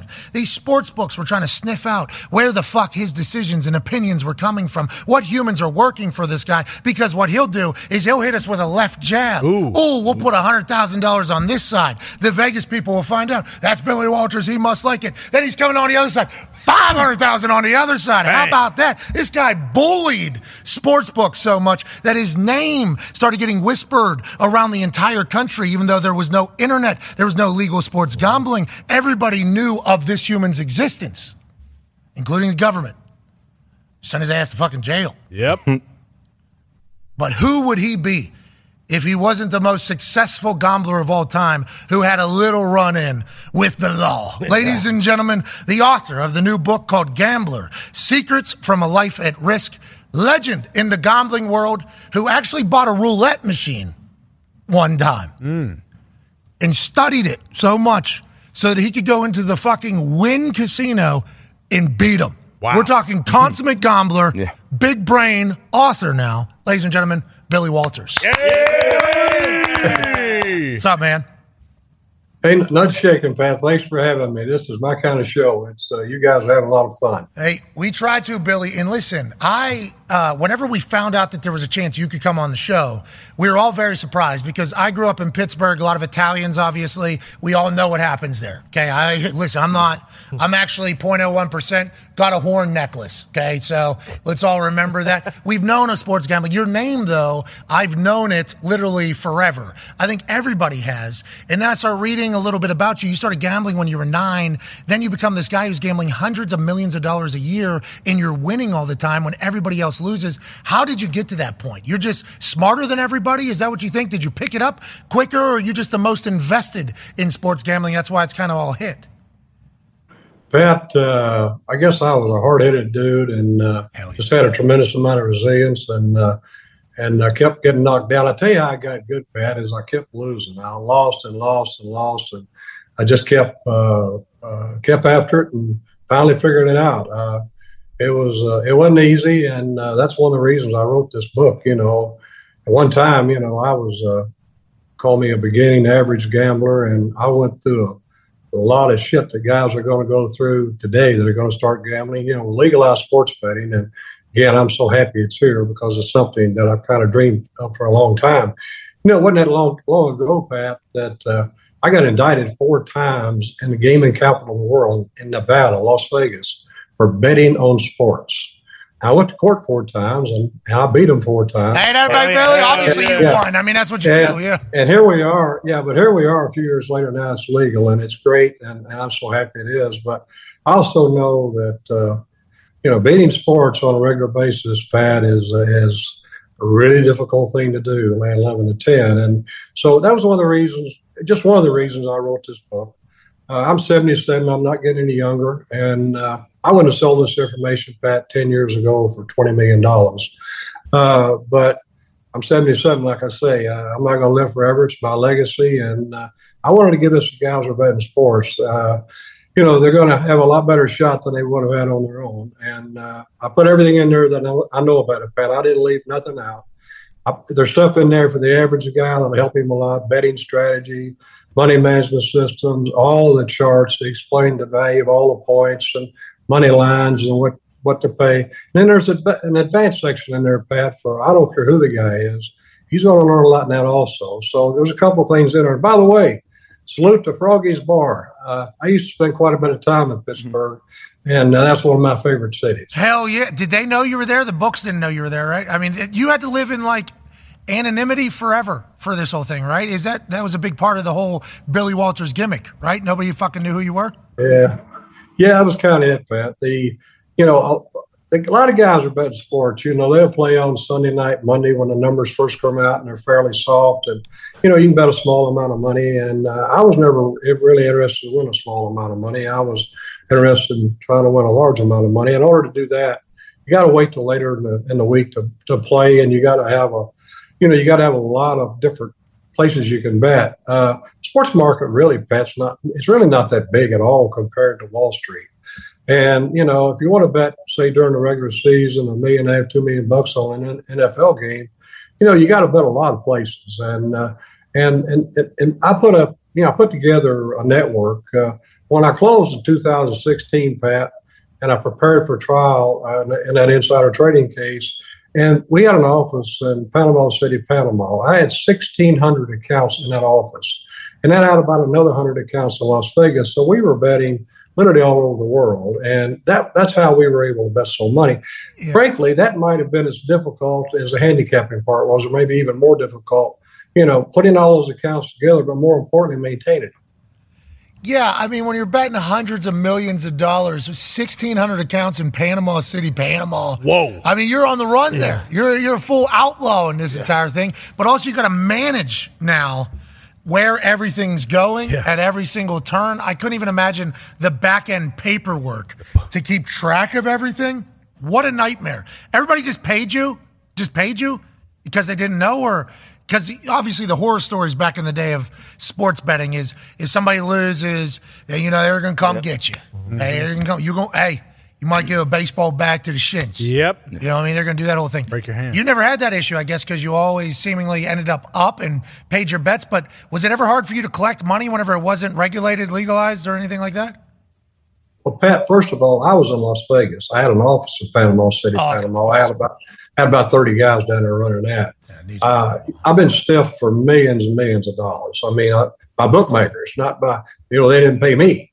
So, and I've been stiffed by people I did business with. Uh, I never had the arm laid on me for trying to collect any money from me. I've had the arm laid on me for trying to shake me down, as I as I share in the book. You know, but uh, the uh, uh, so yeah, I've I've had a little taste of, of getting stiffed, and I've had a little, had a little taste of uh, you know different things uh, in my life, uh, you know, as a gambler. But uh, I never had any issue with anybody ever trying to muscle me because I didn't pay them because I pay everybody. That's a smart play. That's actually uh, quick pay, you know, quick friends. Go ahead, AJ. Uh, I'm curious, what's uh like when you see people gambling on sports now? What's the biggest mistake you see, like amateurs or people that kind of just are casual gamblers? What's the biggest mistake they make? Pat, what I put in the book, uh, AJ, I'm sorry, excuse me, AJ, what I put in the book is I put some basic strategy in there, and the basic strategy is majority of them they got they got one bookmaker they're betting. You, I mean, you, I mean, you're making the biggest mistake in the world if you do that. You you've got to shop around. You got to get the best numbers. You need as many bookmakers as you can possibly bet with in order to you know see what the market is. The second thing is AJ. I see a lot of people playing parlays and teasers. people bet sports. They're under the pretense they're laying eleven dollars to win ten, uh, and On a straight bet, you are. But a lot of these parlays and teasers, you land a dollar twenty-five, a dollar thirty. You got no chance to win. and then I see people buying half points, and they're paying way too much money to buy a half point. Uh, uh, you know, there's you know things such as that. And, and the other thing I see, AJ, is I see people getting involved, thinking they're going to make a lot of money real quick. They go in, they get themselves, uh, you know, overboard. They got started chasing their money, and uh, they end up losing a lot of money they shouldn't lose, and get themselves in trouble. You know, my simple advice is: look, get you as many bookmakers as you can. Uh, shop around, get the best number. I put the charts in the book, AJ, so everybody can understand what the true odds are. But more importantly, if you're going to buy half a point, all every point has a different value. Some are a lot more important than others. As you know, Pat, three is the most important uh, uh, uh, number in football. Damn You're right. the man. Hey, thank you, Bill. That's right. That's that's right, baby. And uh, but anyway, Really fucking knows every ball. other Hell yeah. that's right. But every other number has a different value too. So if you're buying a half a point, you got to know the right number, the right value to play. H- how does a money line compare to a point spread? What's the right price? So all of that stuff, I, I put out every one of those charts in the book to help people. You got to have a money management system. You got to have some kind of plan. You can't go out there on Sunday and lose three bets, and all at once there's a game on Sunday night, and well, I really don't. My nose is open. I'm loser. I'm going to double up and catch up. You bet on a game you really don't have an opinion on. Okay, you cannot let your emotions take over while you're gambling, AJ. You got to keep your head straight. Oh. Well, and then whatever. What did it say? Thanks, Billy. Yeah, fuck. Try. How we do that? You could get in Yeah, a how? cold tub. I mean, what? Are we, Well, uh, I, I'll give you a little insight. The you know whatever games that you decide you're going to bet before they start, that it just- just make a you know say make a promise to yourself, regardless of what happens, I'm not betting on any, any more games unless something actually comes up oh, that I realize I've got some value here and I got the best of it. But I'm not going to bet another game today just because I'm loser. That ain't going to happen. Billy, my weight goes from 285 pounds to 235 pounds. The amount of promises I've broken with my fucking self.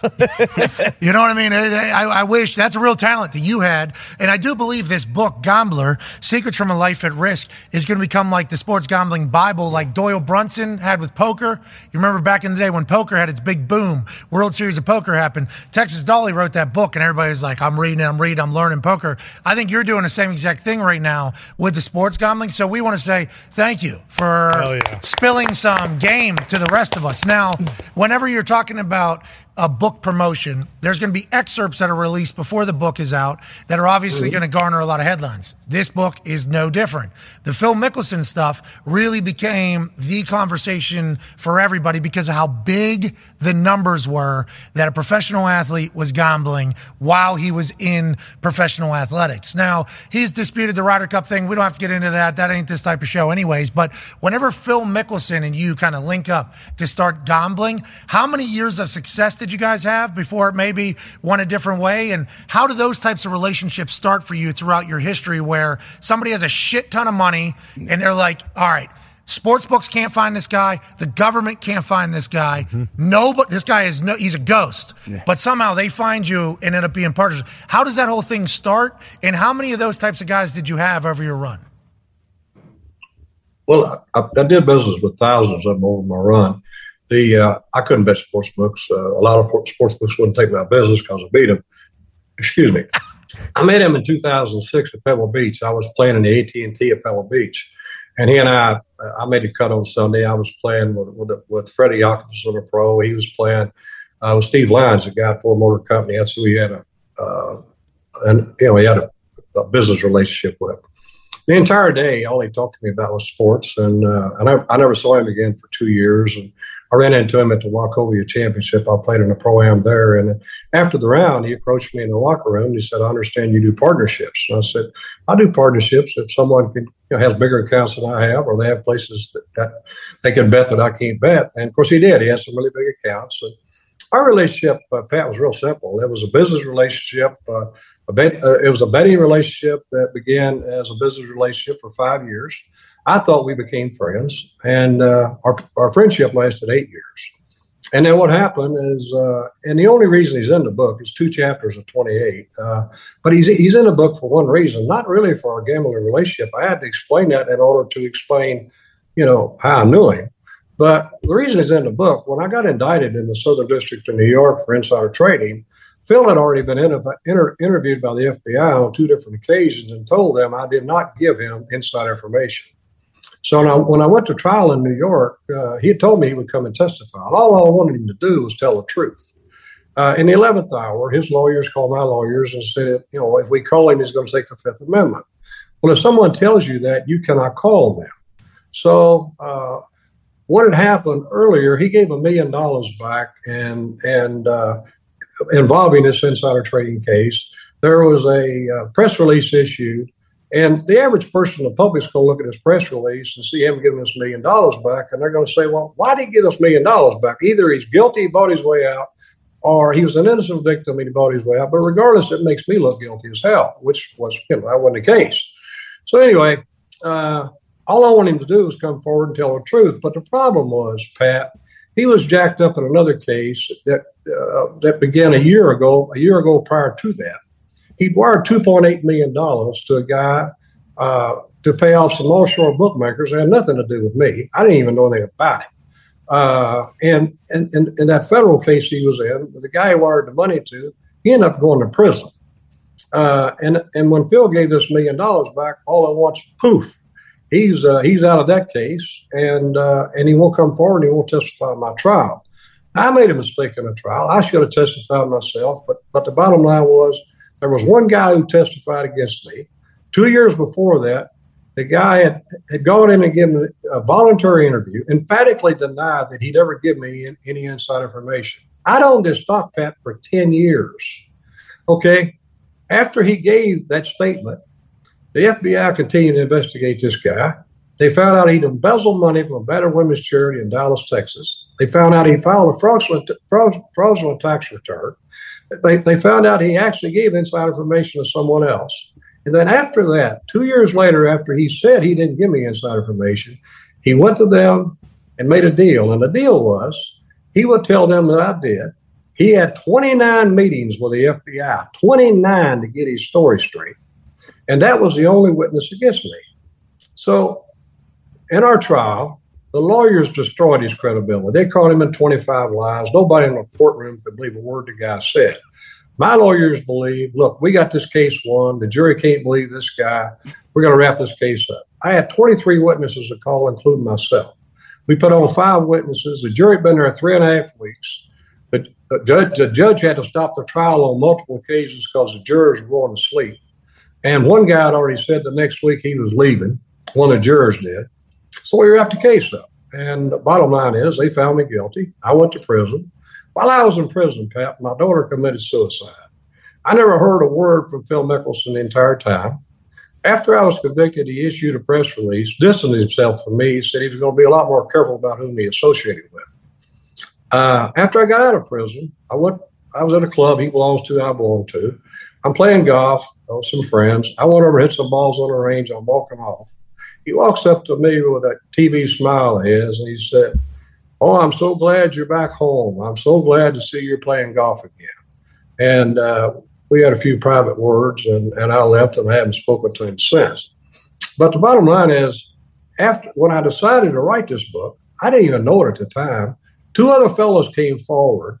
Uh, you know, that, that and one and they one guy started doing business with him in 1995. So a lot of those figures those documented figures, they came from him. And uh, the five years worth of figures involving he and I are, what are in there. It's a combination of, of, the two amounts of money is where the figures came from. Now, there was a guy who helped me write this book. His name was Armen Keteyian. He's an investigative reporter. He, he, he worked for CBS for eight years. He, he was with CBS Sports for a period of time. Very credible guy.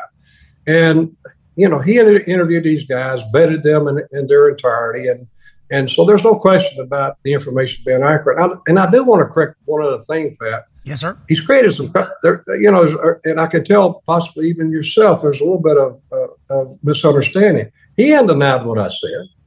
Well, all I said in my book was, Pat, he attempted to bet $400,000 on, on the Ryder Cup when the U.S. team played at Medinah. I didn't say he bet it. I said he tried to bet it. You know, it, it's, it's right in the book. He issued a very cleverly statement, a very clever statement. He said, I never bet on the Ryder Cup. He never denied for a second he tried to bet on the Ryder Cup. he hasn't, and I don't think he's going to. And then Rory dunked on him. Yeah. Rory dunked on him immediately afterwards. That was the entire thing, which I mm-hmm. think, you know, for a book sale is probably good. But for us, it was like, okay, what's going on between Phil and Billy here? And then we just hear this. You guys are never going to make up, huh? That's never going to, that, that, that feels like you probably sat in jail a few times thinking about how the hell did Phil Mickelson do this to me? And that is probably why you got to the point that you got to it. Well, Phil, I mean, Pat, uh, uh, I, when my daughter died in prison, uh, I, I uh, committed suicide. There was no question in my mind I was going to write this book. And uh, I had 31 months in prison uh, to play Monday morning quarterback on what happened. So Phil's in the book for one reason, one reason only, to tell the story. There's a lot of stuff about Phil that's not in that's not in my. All book. right, okay. All right, well, I know. So, Yeah, and, yeah. and, uh, I mean, believe it or not, I, I took the real high road with Phil. Well, it does sound like there's a lot of history. We apologize that that happened. Obviously, anytime a friend feels betrayed by another friend, that is going to cut the deepest. We hope that there is somehow, some way you two can get back, or not. Sounds like that is uh, that ship has sailed, but.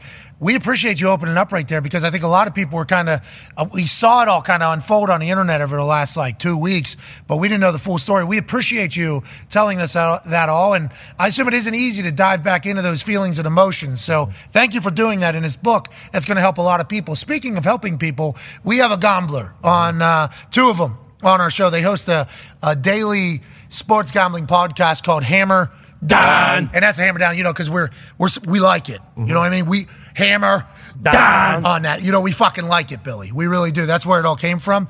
And he is geeked to ask you some questions about gambling. So we appreciate you making him a better gambler because he tells us how to gamble. And in doing so, this is a massive moment, which I assume you're having a lot of now that people know who you are and you're talking to more gamblers and young gamblers that want to be great. Go ahead, Tone Diggs. Yeah, Billy, uh, you talked about in the book how there's inexperienced, there's stuff in there for inexperienced gamblers and then maybe some more experienced gamblers. And I I think the main difference, um, a lot of the experienced gamblers say that they come up with their own power ratings and their own lines and things like that, so that when the books come out with their lines, they have they know which side of the game they already want to be on. For the inexperienced gamblers who don't have the time or know how to create their own lines or models or power ratings or whatever, is can you be a successful gambler year over year as an inexperienced and not making your own lines and stuff like that, or do you think someone who wants to win over year over year over year has to create their own lines and, and model and power ratings? Uh, over the years, I've had 25 of the top, 10, top handicappers in the world work for me, and I've had like seven of them at a time. I spent millions and millions of dollars every year on research and development. Uh, those handicappers, some of them are quantitative handicappers, some of them are qualitative handicappers. Uh, the qualitative guys don't even know how to turn a computer on. So, uh, in in the book, uh, th- there's a lot of variables that go in, into in the I put every p- potential variable that, that could be involved in a game in there. Uh, so, uh, yes, to answer your question, if if you get really good numbers, you shop around and get the best prices. If you got multiple accounts and uh, uh, you can beat sports without even knowing how to turn a computer on. And I know guys, you know, that have worked for me for a long period of time, and and they contribute to substantially to my overall opinion uh, in regards to what I'm going to do. My, my other question also is we talk about all the time on here where all the public money is. Say, you know, 85% is on the Chiefs all the time, obviously. And then we we sometimes I feel like gamblers in general make too big of a deal about where the public money is. Do you care about where the public money is? No. Okay. I only care about the public, well, where the public money is at because, as I put in the book, you know, I, there's a strategy in there for getting a pretty good idea which way the line's going to move. And I share that strategy in there. I mean, I'm, you know, I'm pretty good at moving money, and uh, the I can pretty much tell you on Monday morning which way a game's going to move and what it'll be at by, uh, by game time. And I put that 100% strategy in there for the average person now. I list five sport books. But anyway, it's it's in the book and and it's simple. Anyone can follow this, but but you know that taking not you know taking good numbers is one of the most important things in the world betting sports. You cannot take bad numbers. You just can't do it and win. Uh, but as far as a lot of times, more times than not, I'm betting against the public because Well, you know again in my book, everything I'm stressing is value, and uh, so majority of the time the value is against the public. Yeah, well, we've kind of started doing that as well. And anytime we feel like we're on the public side, it's like, of course, so we're going to lose. You know, those fucking chandeliers over in all those casinos are, are there for a reason. They're going to beat us. For you, though, you're not paying attention to that because everybody's trying to pay attention to what you're doing. Like, literally, what is the Sharps doing? What are the Sharps doing? Everybody asks. There was a time where the Sharps were like, Where's Billy Walters headed to? What an honor that has to be for you that everybody's trying to track what your brain's doing. But also, I think it's very kind of you to release the book saying, hey, here's where I am on it. Are you still gambling right now? Sports gambling?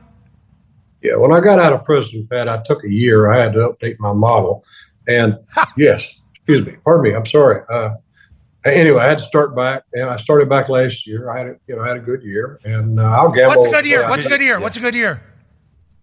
I'm sorry. What's a, good, year? Like millions, hundreds of thousands?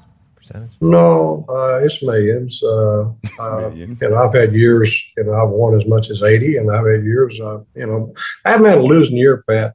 You know, but when I went into prison, I won thirty six years in a row, and and I stopped because I went to prison. So uh, You couldn't get a the- guard? Couldn't get a guard to run any fucking bets? Really? Nah, I wasn't really studying any bets in prison. The uh, but back back to what you're talking about, and, and this is whether you're a quantitative handicapper or you're doing it with a computer. At the end of the day, it's in the book. Uh, you know, there's enough information in there. You're going to have your own opinion about what you feel like the outcome of the game is, and and I my formula's in there. All I do, Pat, is I make a line on the game just like the odds maker do. That's what I am. I'm an odds maker. The only difference is I, I bet. Okay, I make a line on the game. If there's enough of a differential, I'm going to bet. The larger the differential, the bigger the bet's going to be. Okay, that's that's what determines the size of the bet. But I would advise any average handicapper out there, if uh, you know, look at these games, come up with your own opinion. Yeah, you know, Yeah, it's not that easy, Billy. Yeah, I know, I know, I know, I know it isn't that easy, but at the end of the day, whatever your opinion is, or whatever side game you're going to, you know, you're going to do, uh, you know, bet your opinion against whatever you think uh, the number is, and uh, and there's different ways to come up with an opinion. In the book, I put, like I said, if you don't even know how to use a computer, there's 40 things in there you can use to give you a much better opinion of of, of the outcome of one of these games. Last question here from AJ. Go ahead, pal.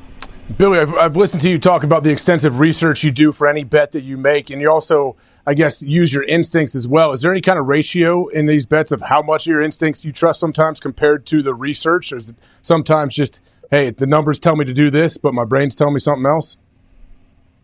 The numbers are only part of what I do, AJ. I mean, uh, as you know, there's times when you've got morale, you've got, you know, injuries are the most important thing in the world in the NFL once the season begins. And and the other thing is, you know, I mean, occasionally you'll end up in a situation where you got a real bad thing going on with a particular team with coaches and things like that. But uh, my intuition, I've been doing this a long time. Uh, it has something to do with what I'm going to do, but but but the majority of what I do is based upon you know the combination of uh, the quantitative and qualitative uh, analysis that we do. But yeah, I will tweak it from time to time. All right, so the book is out now, Gambler. A hold on, let me get the exact phrases here. Secrets from a life at risk. Holy shit. Unreal. I appreciate that. You know, you had to live a risky life to give us the secrets of it so we don't have to live it. Right, we just yeah. get to win it. Formula's in the book, you said. A lot of these stories are in the book. Will you um now I know people are trying to find out what your picks are every single week. That's like an actual thing.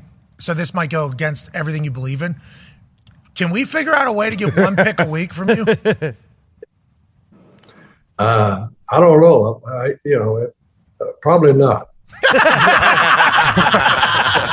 Ladies and gentlemen, Billy Walters, thank you, pal.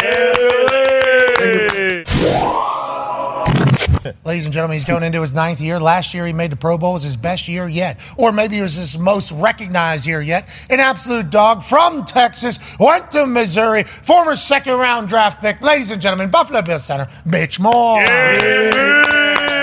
Gentlemen, how are we? Hey, how's training camp? How we feeling? We're almost uh, out of the woods, I would assume. We got a night, two week break before the regular season starts. That's nice. How's the body? How do we feel, Mitch? I mean, dude, you know how training camp goes. It's a nightmare in general, but uh, it's been good. I, you know, coach has been done such a good job of kind of working with the CBA and stuff like that, and uh, working when we need to work, getting some rest when we need to. But uh, just in general, just old and, and kind of shitty, to be honest. Uh, Coach has done a good tired, job. Pat. I'm just tired. But Coach has done a good job following the fucking rules. Okay, so let's make sure we know that offensive lineman. I think offensive lineman worst training camp. I think so. Right? Yeah, you guys have the worst. Yeah. It, uh, you know, it, it, yeah, yeah, that's about right. But I, you know, I think at the same time, um, you know, little victories in the day, whether it's from shells to pads and uh, all that, really doesn't change much for us. And uh, um, yeah, it's just training camp, man. I, I, am trying to find something fun to say, but it's uh, it, it, it is what it is. It's a necessary evil, you know. And everyone has gone through it, not only from camarader- sake uh, kind of working through getting your body back into it. I do think that you know, ramping up and getting your body used to those uh, you know long ass weeks in the season. Uh, it, it's a it's a necessity, but uh, it's it's not the most fun. Like. Yeah, O linemen are always the best people in the middle of training camp to go up to and go, boys, you get to do this. Yeah. Yeah, you're lucky. You're lucky. Millions of people wish they had your. Come on, yeah. run your face into that other guy again. Now. come on. It's 110. Let's fuck. You're lucky. You're lucky. Uh, you know, they gave us we got guardian caps now, so it's cool. That works well. Oh yeah, yeah. There's an extra layer of protection. I know AJ Hawk would have been a big fan of those, especially one on ones. Imagine AJ's noggin with that helmet Oh, with the God. Guardian thing. Come on. He'd have been that big fucking hat that that dude from the Commanders was Yeah. wearing. Yeah. That's what AJ Hawk's walking around with the bobblehead. How's it feel though? Honestly, I want to ask Mitch. How does it feel hitting with that thing? We never really got like. Does it feel like a weird dull thud? Uh yeah. I, I, for me, like who dies bash his brains in so many times, like uh, it does help a little bit, in my opinion. Like I and I don't know wear it in the the games? between it. I know. Uh, no, hell no. He's such a hater. D- Mitch, please don't listen. Let's let's People let said this- they might. People said they might. Nobody's- He's a know if the hater, Mitch. felt- Don't listen to this guy. I, you know, I, I think to a point they're they're good, but I, I, I do think when it comes to games, I, I just don't see how that would happen. You, you got to play the game as it's played right now. But uh, for a guy who uh, wants to know the name of his kids in 30 years, I think it does help just the little ins and outs of like you know some of the training camp hits. There's little wins, huh? There's Yeah, little there we wins. go. There's little wins right there. Kid's name. Yeah, You know, you take one of those guardian shots, somebody blind ear hole. You know what I mean? They're playing a little game. You got a little twist. Mm-hmm. Your own teammates, by the way. Yep. Yeah. This is period two Yeah. of practice two. You got another ten after this. Ear hole, bang. How you doing? Oh, the guardian kind of softened that a little bit. Nice. I'm gonna remember my kid's name. That's cool. Let me get to period three now. What's this? Oh, one on ones. Okay, ah. great. Here we go. And now we're just off and running. We appreciate everything you guys do for the game of football. It never gets talked about enough until it obviously pops up and you guys fuck up. So we appreciate everything about it. You mentioned though in training camp though, good good for camaraderie. You know, I think that's No the biggest thing about going to a training camp. You get away, you're kind of all you got. You learn a lot about each other. Your team, a lot of people returning, a lot of familiar faces. How are the vibes this year in the camp? Because outside, nobody's really talking about you guys like it was last year. How is it inside the building over there during uh, this obviously very important time? No, I do think there's you, you find some solace in the fact that uh, you guys are all going through this together, whether you're teammates. Um, you know, going away for training camp, not many teams do that anymore. I really enjoy it because it does put yourself in an aspect of like, oh, we're in football mode now. And so, say when walkthrough's over at night and you have an hour or two to kill, instead of just kind of going your separate ways, you you kind of are I don't want to say forced, but you have this opportunity to even get to know teammates you've been around for a bit, but maybe are outside your position group or uh, you know guys who you haven't really gotten to get down to the nitty gritty with. I, I do think that's a huge part of the deal. And then uh, you know misery loves company. So when you're in training camp, you know you, you you don't really remember the little things and certain things. You remember like suffering certain days and how you did that with your friends, right?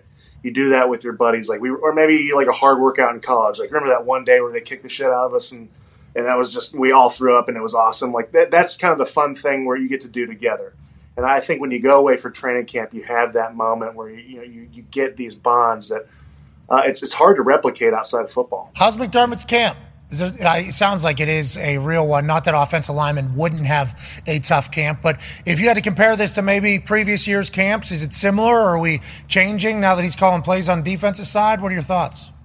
Yeah, I think he's done a good job. We were all a little bit, you know, we're wondering how he was going to remove Church and State, right? Like as being a head coach, and then also like scripting against us in the offense. He's done a fantastic job of uh, of really kind of playing it true to as it is, and uh, it's it's a tough training camp, but it's one that we get a lot out of every period. It's not just kind of a we don't we go through every period. It's got a, a certain aspect to it, you know, third downs or uh, you know, every team does that, but every single day he kind of lays the plane for certain situations that have come up in the past for us or that have come up for other teams and how those can resonate throughout the rest of the year and how those might come up. Oh, the why. You know, understanding the whys of things really helps a lot of people buy in more and also do that. Those yeah, uh, uh, with the with the grain of salt when you're in you know play four of like an eight play run period, like yeah, you, you know it, it is what it is. But you, it, you you do go through it and you feel like you're getting a lot out of it. Um, but it's training. Mitch, I told you earlier we need to work on you pulling and hitting that corner Yeah. five times today in a row because in in December we're gonna need it. You're gonna be tired mm-hmm. again. I love it. I just love your thought. Okay, okay. Fucking December, huh? 120 fucking degrees. Offensive linemen are the best, dude. The absolute best. You have to have the mentality of just like, yeah, my life's gonna suck. That's what it is. But I get to do it. Remember, hey, Mitch, get Hell to yeah. it. You get One it. opportunity, an opportunity. Opportunity, opportunity. Pac Man has a question for you, Mitch. Hey, Mitch. Um, this football season is going to be crazy, and we got a lot of great quarterbacks. And our question as a group um, the other day was, how long does it take for a line to be one sound, one band? Because the line have to be all in sync. Um, does it take game reps? Does it take two weeks, three weeks? Um, how how long does it take y'all to get in one rep where everybody's on the same page? Excellent question, Pac-Man. Great sunglasses. Um, I They think- are. Hey, these motherfuckers Shout match. out to Connor. Uh-huh. Hey, he's got blue leather pants on right now, dude. It's 110 outside. You play you play over ten years, you can do whatever the hell you want. Yep, bingo. Uh, you wear whatever the hell you want. They look good. Um, that's a great question, Pac. I think the unfortunate thing about offensive line, uh, not only is it five guys have to work together, but uh, it's a war of attrition. Sometimes you guys are going to have your ebbs and flows with injuries. Uh, you know, certain guys are going to go through certain things, but it really is just repetition after repetition, walkthrough after walkthrough, just the little intricacies. I, I would I would relate it probably to the defense as well. It's almost the unsaid communication at times that you get through by just repetitions, and uh, and then you got young dudes you're trying to get along uh, to get going, and you know we have Josh back there that adds a lot of pressure to it. Uh, but it's it's it's a beautiful thing because we have a guy that we need to protect and and uh, and it sometimes you it, it's not so much pressure but it's a sense of urgency to kind of get everyone on the same page and have these opportunities where in the walkthroughs you can you know it's just coaches speak but it's the truth is you get to steal these reps these opportunities even if it's not physical to maybe they correlate to the game it's a big moment that you can keep your quarterback clean and getting everyone on the same page and the reality of it is rarely you're going to have all five guys doing the same thing at once you just try to mitigate those as much as possible so that you you have as much flow as possible with an offensive line. I love that you're a big proponent of walkthroughs. You know, mm-hmm. you know we can get we can, it's coach speak, but on Saturday no pads. You know, people are walking. We can get we can get good work in here, Coach McDermott. You have to, dude. You have to. Or you, I mean, week 12, 13, you're beat to hell. Like if you can't get something done a walkthrough, and then you got to go out there and practice, it's a nightmare. Yeah, So, especially if- hey, all these teams, Mitch. Okay, I I don't know how dialed in you are to what the news is around the national media, but all the hype around the entire offseason about these teams, uh, the Jets, I think the Carolina Panthers, you, you name any team basically that was being talked about a lot.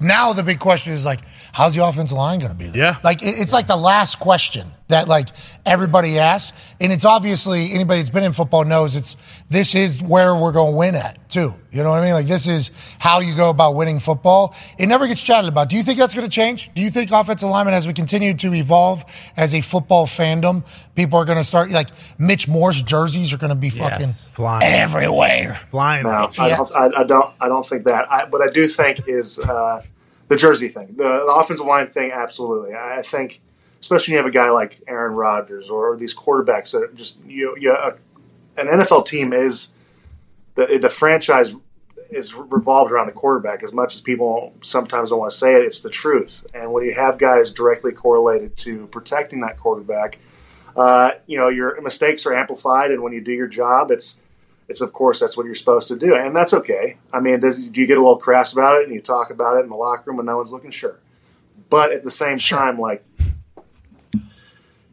you got to protect your franchise, and you do it the best you can. You try to do it with grace. You try to do it with some pride. Uh, is it going to be perfect all the time? No, but uh, you know it's a little bit of pressure, but that's what comes with it. And that's talk about misery loves company. I think when you talk about offensive linemen, it's just you, you understand that uh, it's a ungratified position, and that's okay. We didn't do it for the gratification. You know, we all wanted to play quarterback at some point. Like our dreams, every offensive lineman's dreams was shattered at some point, right? Like they told you get on the line, fat ass, and then you just kind of went for it, and, uh, and that's just what it is. And, and so we're just just trying to get by every day and, and do the best and not get our quarterback killed. Man, I went from uh, quarterback to tight end. They said you're a little bit too big, not fast enough. And then they moved me over to defensive end, and turns out I didn't have any moves. And then they said, all right, we're going to try you tackle now. Okay. then They moved me into guard a little bit. So, yeah, I mean, there's a lot of different outcomes that this could have been, but here I am fucking hand in the dirt every goddamn play.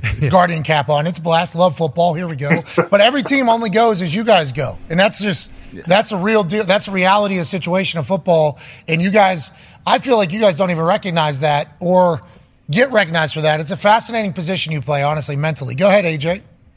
Uh, Mitch, I'm not sure if you're watching Hard Knocks this year, but uh, speaking of O line, play early on in camp.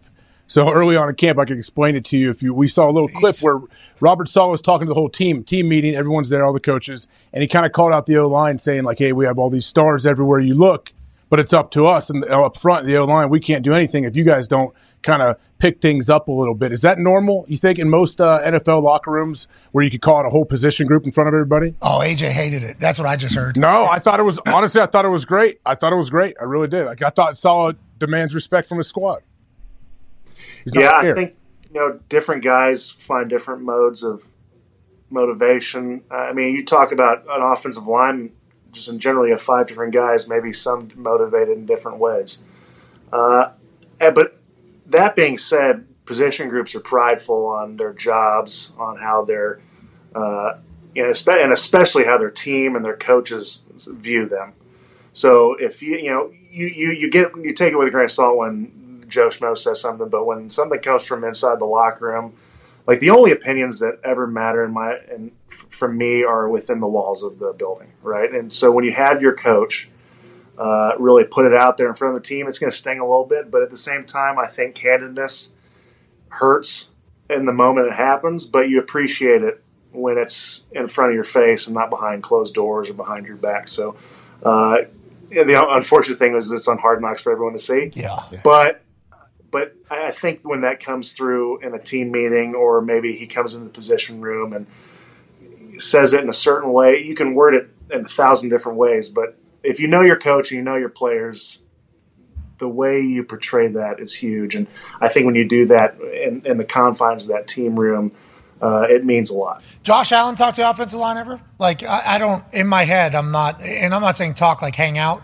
Like, for instance, there's some quarterbacks, they get hit, and it's like, all right, that's going to happen. Mistakes are going to happen. Get hit again, same exact situation. It's like, all right, okay. And then it happens again, and it's like, hey, you need to start doing your fucking, we need to do that. Not everybody's like that, though. There's some quarterbacks that do that. There's some that aren't. There's different styles of leadership, like you just pointed out about reaching people. What is Josh Allen like whenever it comes to like game days and things that are happening on the field at, in real time? That's a great question, Pat. He he's uh, he'll never he never points fingers, and I think that's huge, right? And even when you because you get the quarterback crush, it's not like awesome, sweet. And I was looking for that to happen. Like you feel like shit, right? so That was the goal when this ball was snapped. Yeah, how did that happen? Like, I can't wait for him to get murdered, and then it's my fault. So you pick him up. He knows the same thing too. We're all trying to do. We're all trying to get the same job done. Uh, not once have I ever seen him point at finger at an offensive lineman. You know, whether it's I snap in the wrong cadence or anything like this. You know, it's it's a it's a let's get the next play going because all that's going to do is dig me in a hole, right? Say I'm an emotional roller coaster. My quarterback, who I have the utmost respect for, is getting after me. Like it, it might take me a play or two to rebound. It depends on the player, right? Uh, but he's never done that, and I, I have the utmost respect for him for that. Okay, hope you're happy. Yeah, next three plays. Good luck. Thanks a lot. hope you're happy. Yeah, we you hope, better hope we're punting this series. This is going to be a long one. All right, I, I would not be picking up a first down. It's your job because you picking him up. That's like the worst part of it all. You know, like the worst. you get beat and then. Oh, there's five hundred million dollars on the ground. Mm. I uh. am so, and everybody on TV sees it too. Who got beat here? Well, probably the the guy. It's the guy. the, I'm so sorry. The I'm so yeah, it's sorry. always the guy picking him up. Yeah, Yeah, yeah. That's hey, true. hey, good position. You, great job. Yeah, it's a keep great job. You get to do it. You get to do it. Uh, Tone Diggs has a question for you, Mitch. Yeah, Mitch. Um, all these guys who played in the NFL always talk about how coaches sometimes love when you guys win the game, uh, but then there's there's stuff to work on. How does that work in the preseason? Because you know, just from the untrained eye, things didn't go as well as they could have against the Steelers. So did the coaches love that? What was the team the team like after that? yeah, it was it was so much fun. Uh, that, um, no, I think you know your your your Steelers came out and then they and they not only you, did they just execute uh, at a higher level than we did, but they just came out with a little bit more fire, and and that's embarrassing as a team, right? Preseason or not, like you know when you get handed it to you. Um, Okay, so we did read that right. So we did read that right. That's how you guys felt too, because we we're big Bills fans over here. Yeah. yeah. But watching Sure. that game, it was like, ah, this doesn't look, you know, great necessarily. You guys knew that we weren't misreading that situation. Okay, good. Not, no, not, no, not at all. I think from you know we got on that bus, we knew that uh, something needs to change, right? Because uh, we we we had all of our starters playing, and they did a little bit too. And and uh, from the jump, it was just one team was on fire and one team couldn't do anything right, and that was of no doing except our own in regards to matching their competitive edge, matching their uh, their moxie, and, and everything that came out with. They just smacked us in the mouth, and they and uh, then we didn't respond. So for us, uh, it was a huge wake up call. You know, coach could have been way more. Uh, he could have he could have laid into us a lot more, but he used it as a as a coaching tool and uh, was very calm. It was one of those things like don't mistake my tone for my message kind of deal. Uh, so we got we we came out had a great week of practice. Let's just say that, and, uh, and for us, it's trying not to. We listen. We understand it's, it's a preseason. Like you take it with a grain of salt, right? But at the same time, we want to put something out there on film and when we play that that's to a standard that we want. And uh, to say that that was not our standard is an understatement. Last week, He wasn't mad. He was just disappointed. That's right. You know, and uh, oh, it's so much worse, dude. it's so much worse. oh, okay, good, good. Happy to hear that. Well, hey, the boys are on fire this week. Hey, everything's flying around up there in right, dude. Buffalo. Let's go. I, it's preseason, you know. Like Practice. three weeks, who gives a fuck about any of that? Nobody. You know what I mean? But it is nice that you guys saw it as like a, oh, these games don't matter, but we got some shit to work on. I mean, let's do this. No doubt, dude. I love that. I, that's No what doubt. preseason is, right? Right. I feel like that is Absolutely. what preseason Absolutely. is. What are your thoughts on where preseason is right now as a whole? Feels like we got some people that are all in, some teams. The Chiefs, for instance, Yep. They've been just playing, playing, playing. I don't know exactly what you guys did in your other game, other than the Steelers game, but what are your thoughts on preseason reps and what preseason can do?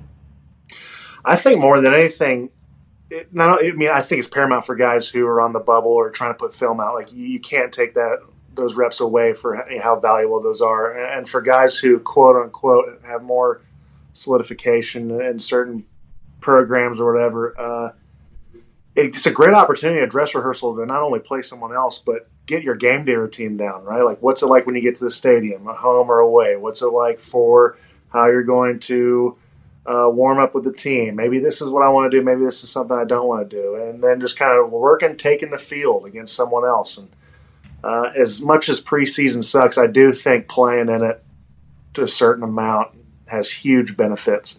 Um, and then every year there's the risk and reward factor that you can point fingers at after the fact, right? But I do think that uh, it is good to get some reps in, in preseason. It feels like that theory and that thought narrative's coming back more. Yeah. It was disappearing. No there. doubt. It was disappearing there for a No bit, doubt. but I feel like that theory is coming back more, which is good for us as fans, but also for you guys Go run your heads into each other faster. Joint practices and in the game. Need you guys really demolishing each other for, you know, see who should be on this team. Yeah. Ty has a question for you about the teams in your division. Yeah, Mitch, obviously with Josh and now Aaron in the division, and then to some extent uh, Tua and Mac Jones, like the quarterbacks get talked uh, a lot about. But I think a lot of people also see the D lines on every team as like maybe the strength of the division. And obviously, you know, every single week you guys are going against great players and you can't really take any plays off. There's great rushers on every single team. But how aware are you guys of like going into these division games knowing like, okay, we really do need to be at our best today because if we don't, like any of these D lines could fucking kill Josh.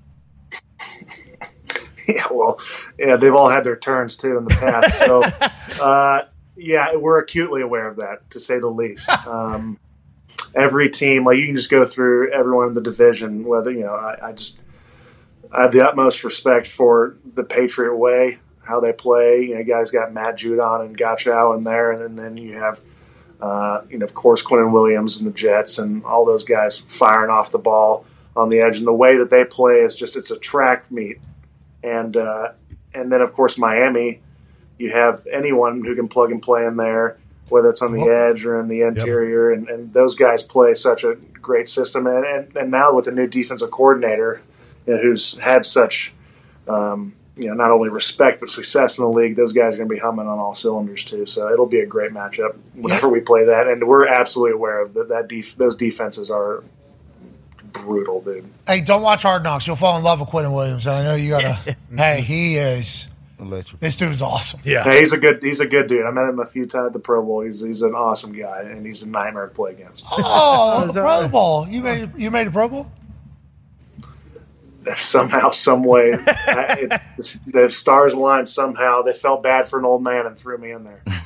Was, Oh, what? You were at the Pro Bowl. Let's go. Mitch, jeez. Hell Who else you talk to at the Pro Bowl? You got Pro Bowl conversations about Pro Bowl stuff?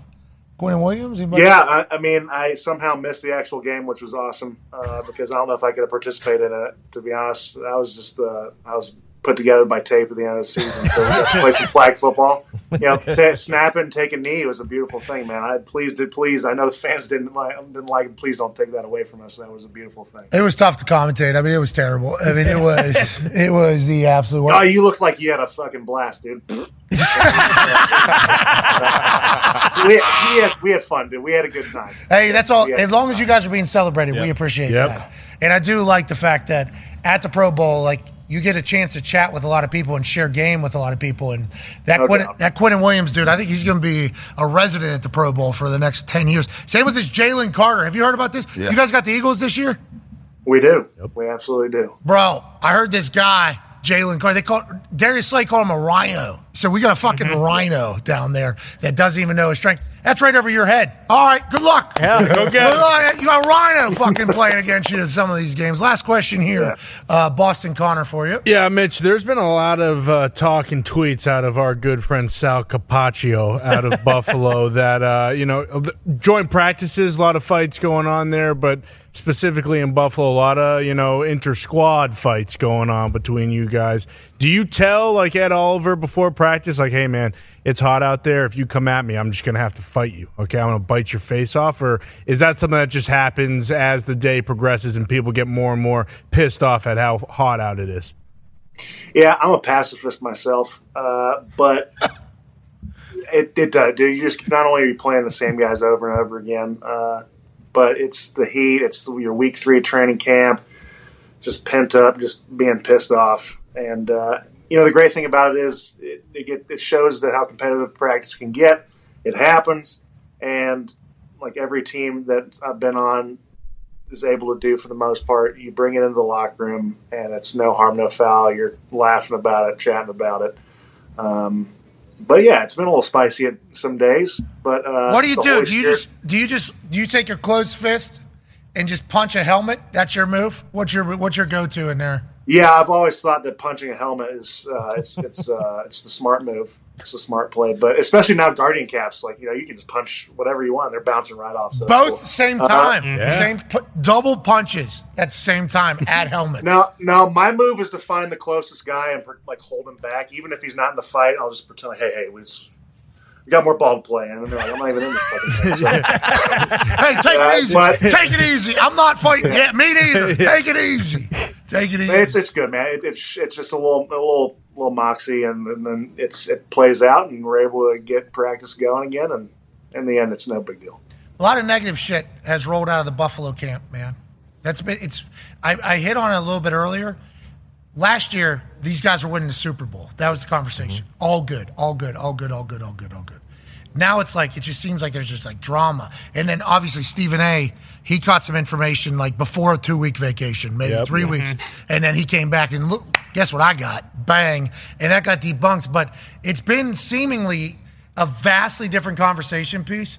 You don't see any difference from inside though.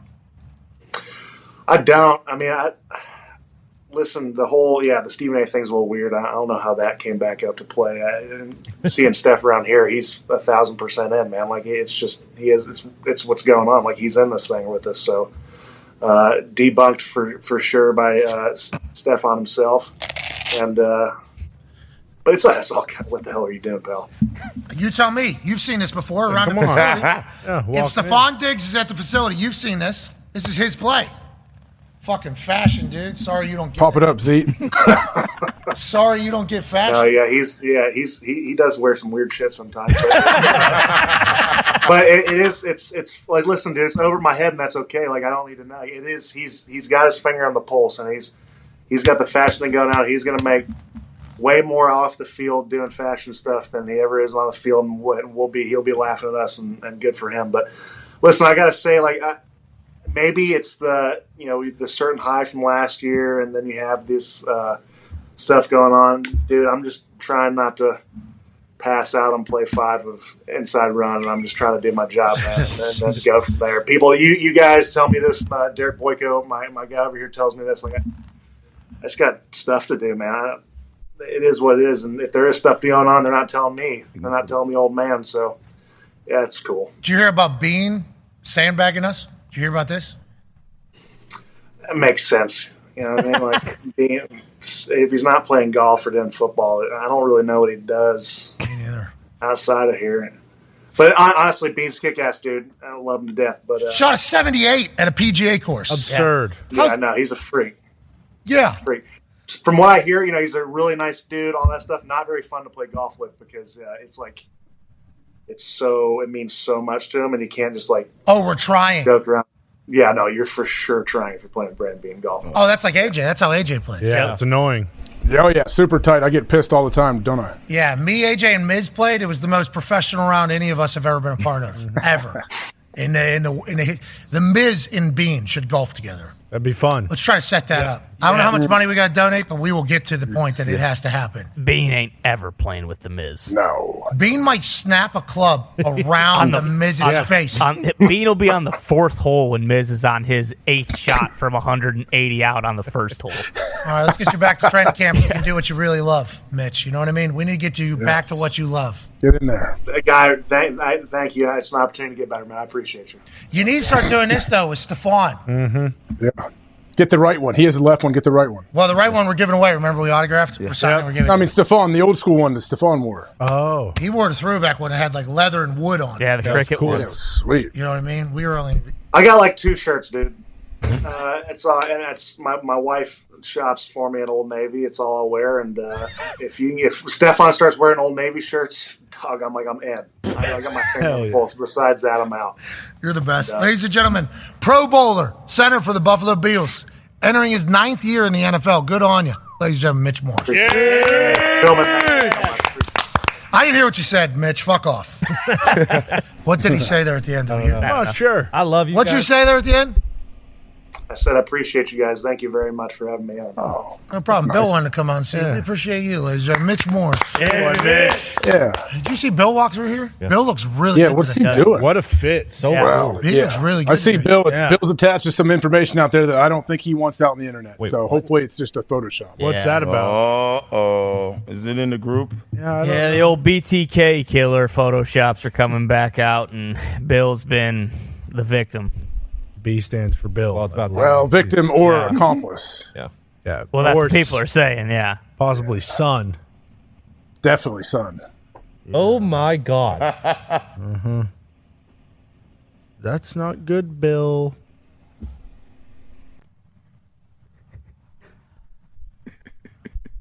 Bill, I'm not like Maury Povich or anything, but like if they were to pop up those two photos on the screen, everybody in the audience would be like, "That's his kid." Yeah, there it is. That's his kid. That's his kid. Bill, you. I mean, I don't know why people are doing this. Is this a Huffington Post piece? That's a is it a real article? They're gonna have to start calling him BT Bill. I think. I'm sure we won't. Who? Who made that? What Huffington Post? Yeah, that is a credible source right there. that is a extremely credible source. What is oh. happening, Bill? Is that why you lace those shoes up so goddamn tight today? Yeah, this guy's about to be on the run. Yeah. Zoom in on these shoes, please. Show these. Please. This guy's ready to go. Yeah. Look how Yeah. tight these things are zoomed. Those things are triple knotted. He's got a collared shirt on. He's choking out his feet right now. He about to play a basketball game. Bro, he's about to run from the fucking law. I think I just saw a post here. Bill, I don't like what any of these people are saying about you. You look good today. Great. You worked out hard this morning. When he tied those shoes, I immediately said, "Holy fuck, this guy's tying these shoes tighter than I've ever seen in my entire life." Whoa. He said, "Well, they're a little bigger." I said, "You wear two pairs of socks." little I know, this dude's running from the fucking law. Yeah. Stay strapped. Jeez Louise. Bill, we're gonna have to talk about that. Yeah. It's tough. That's tough. Yeah. Is that the post from Huffington Post? Huffington Post put that out. Yes. I mean, that's what it, you see it. It has to be right. I mean, it's nuts. That's gonna have a lot more views than eight thousand, I think, at some point. Oh. Dennis Rader has confessed to ten killings. I said before he's now being eyed in two unsolved murders in Oklahoma and Missouri. Bill, when, when was the last time you were in Missouri? Wait, is he still alive? BTK killer? I don't know, Bill. Think Where's your dad? Bill Raider sounds right too. It does. Gator Raider. Yeah. Oh. Bill the Gator Raider. Bill, I, don't, I think this is fucked up. Honestly, I think I was too. bamboozled here. I Me thought this too. was an actual post. This is clearly not an actual post. Yeah, it's What- Photoshop. What? No, it's Okay, not. right, all right, that's a little better. No, it's not. Don't be sending that in the group. Okay, I can't be following. I thought we had a fucking killer in the room. Well, Uh, yeah, that's still up in the air. I don't think we can say Now that. remember, we're done with this. We're done with this. That's- Yeah. Well, until I mean, you're telling me that we're going to look at Dennis Rader, the BTK killer, and not think, okay, yeah, You see how good Bill looks today, too. This is the best. Yeah. This is the He best does- Bill he has does looked. look good. And whoever made this photo had no idea they were just gonna. you know what, Bill? I see you're trying to turn over a new chapter. yeah. Does he well, look? let's go back to whenever you were with a hundred thieves Yeah. and you were gaming, looking exactly Yeah. like the BTK killer. I mean, the resemblance is striking. Yeah. Bill, can you stand on that that side over there? Yeah. Is this why he looks this good today too? Like, Bill, fuck can I my get that dog. camera too? Can I get that camera? Huffington Can you grow your Post. goatee out, Bill? You got to get your glasses on, Bill. Here you go. Here you go. Here you go. Gosh, Oh, yep, this put 'em- is uh, this is unbelievable. Huffington Post is I think coming out Gumpy with has those exact about my glasses. dad. Oh, oh, my god! Jesus Oh. Christ. Do that. Oh, fa- no. hey, a little bit of a downward sky. There it is. A Looking towards the the main front. The This that guy. was, This little guy. bit, a little bit to your right. There. Bill, I don't think you should be trying to want to look like that guy. Yeah, do the mouth for sure. You can't help it. Oh. This is bad. Can I get those glasses back, please? Wait, do, is there a razor back there? We should just have him shave into a goatee just so we can really see what. Mm-hmm. Bill, I don't appreciate that they're just saying you look like some serial killer in white. Your face is uncomfortably. You do look like him, Bill. resu- Yeah. Yeah, it's tough. All right. I don't think Bill's killing people. Me neither. I want to be on the record. I've never said it. No. Although that post, I thought, Yeah. Potentially. I thought they were piecing some things together. I thought there was some investigative journalism happening, and they're like, "Oh yeah, the guy that's lacing those shoes up real tight. There's a reason." Okay. Exactly where. Because he's got to dance over all the bodies. He's running high knees like they're bag drill. Jeez, that's, let's move on. Okay. Somebody call Chuck Pagano. Can you call? Uh, can you FaceTime Chuck Pagano, Coach Pagano? There's a massive news this morning in the NFL. Huge. A big move was made. Now, I don't believe the Arizona Cardinals faithful are going to say this was a big move. I assume a lot of people who had high hopes for this guy whenever he got into the NFL aren't going to say this is a big move if they've been disappointed. But the thought that Isaiah Simmons was traded for a bag of balls to the New York Giants defense that has Thibodeaux and Wink Martindale, who's literally the old school Baltimore defense that we remember where there was D linemen and linebackers standing at safety and corner and blitzes were coming from out of nowhere. This feels like a perfect human being for the Wink defense. So now that Arizona has traded him away for a seventh round pick. I feel like Giants fans should be very excited about the potential. Now, a lot of people on the internet say, this guy's cheeks. That's what the, this guy is cheeks because of what he did in Arizona. Who knows if he felt comfortable in that defense? Who knows if they were taking advantage of all of his talents? I know Wink will. And the thought of this big ass dude who can run very fast, who can play corner and can play D end, that's a weapon for the New York Giants. Good on him for giving up a seventh rounder and congrats to all the Giants, AJ. I mean, yeah, I, that's the first thing I thought of, and I know you said something already about Wink Martindale. Like he's going to find, he's going to have a role for him early on with Isaiah Simmons. He's he's listed as a linebacker slash DB. The guy can really play everything. Like, Like- he can rush, he can rush the edge. He can play off the ball backer. He can play DB. You can put him a gunner on special, like wherever you want. He is freak athletically, and I guess since he's on the final year of his deal, the Cardinals probably realized, hey, we're not going to give him a long term mm-hmm. extension, so let's get something for him. I guess. Joining us now is a man who coached that Baltimore defense. Hell yeah. The amoebas. That's right. The exotics. Hell yeah. You know, just a dominant force, letting us know what his thoughts are on what Wink Martindale is going to do with Isaiah Simmons. Ladies and gentlemen, our coach, Coach Pagano. Coach is uh, fresh off a club championship at his golf course. So congrats, I Coach- congrats, Coach. coach. Congrats. Way to Thank go. you. Proud of you. Good to see you, boys. Great to see you too. We missed the hell out of you. Hope the offseason has been fantastic. Can't wait to get back into the regular season, seeing you on a much more regular basis. But let's talk about this move for Wink Martindale's defense with Isaiah Simmons. What do you expect? And is this not the perfect human for this Giants defense right now? Yeah, just drop another alien, you know, in, in the Big Apple in Wink's defense. That's all that they ever looked for was uh, versatile players like this, specialty type, 6'4", 240 pounds, runs 4'3", I mean, you know, AJ AJ just said it. There's no telling. You know, he'll bring him from all three levels. He can line them up on the line of scrimmage. He'll have a, a NASCAR package right on third down, two minute. They'll call NASCAR, and the first guy running on the field will be will be this alien. You know, Isaiah, and you can bring him off the edge. Move all those Thibodeaux, move all those rushers inside, bring him off the edge, play him at nickel. Right now, if you look at the early depth chart, he's listed at, at second team nickel uh, back. So he can play there. If something happens at the inside linebacker spot, he can certainly line up there. He can play dime. Um, he's got familiarity in the back end, adjusting to different coverages and communicating that way. So, I mean, that guy was the 2019 ACC Defensive Player of the Year. I mean, we all remember what he did at Clemson, what a game wrecker he was. So, there's no Winkle stay up until wee wee hours of the morning, figuring out okay, where do we plug Isaiah Simmons into this package, this defense, and what do we do with him? For a seventh rounder. Feels like a good play. Go ahead, AJ. Chuck, can you explain a little bit about Wink's defense and what he does and how aggressive he is? Like, what kind of separates him from other defensive coordinators, maybe? Yeah, their philosophy has always been the KISS philosophy keep it simple, stupid. So we want to be, you know, simple for us, but complicated for the offense. So just going back to Baltimore, Wink and I were together 05, 06 in, in Oakland.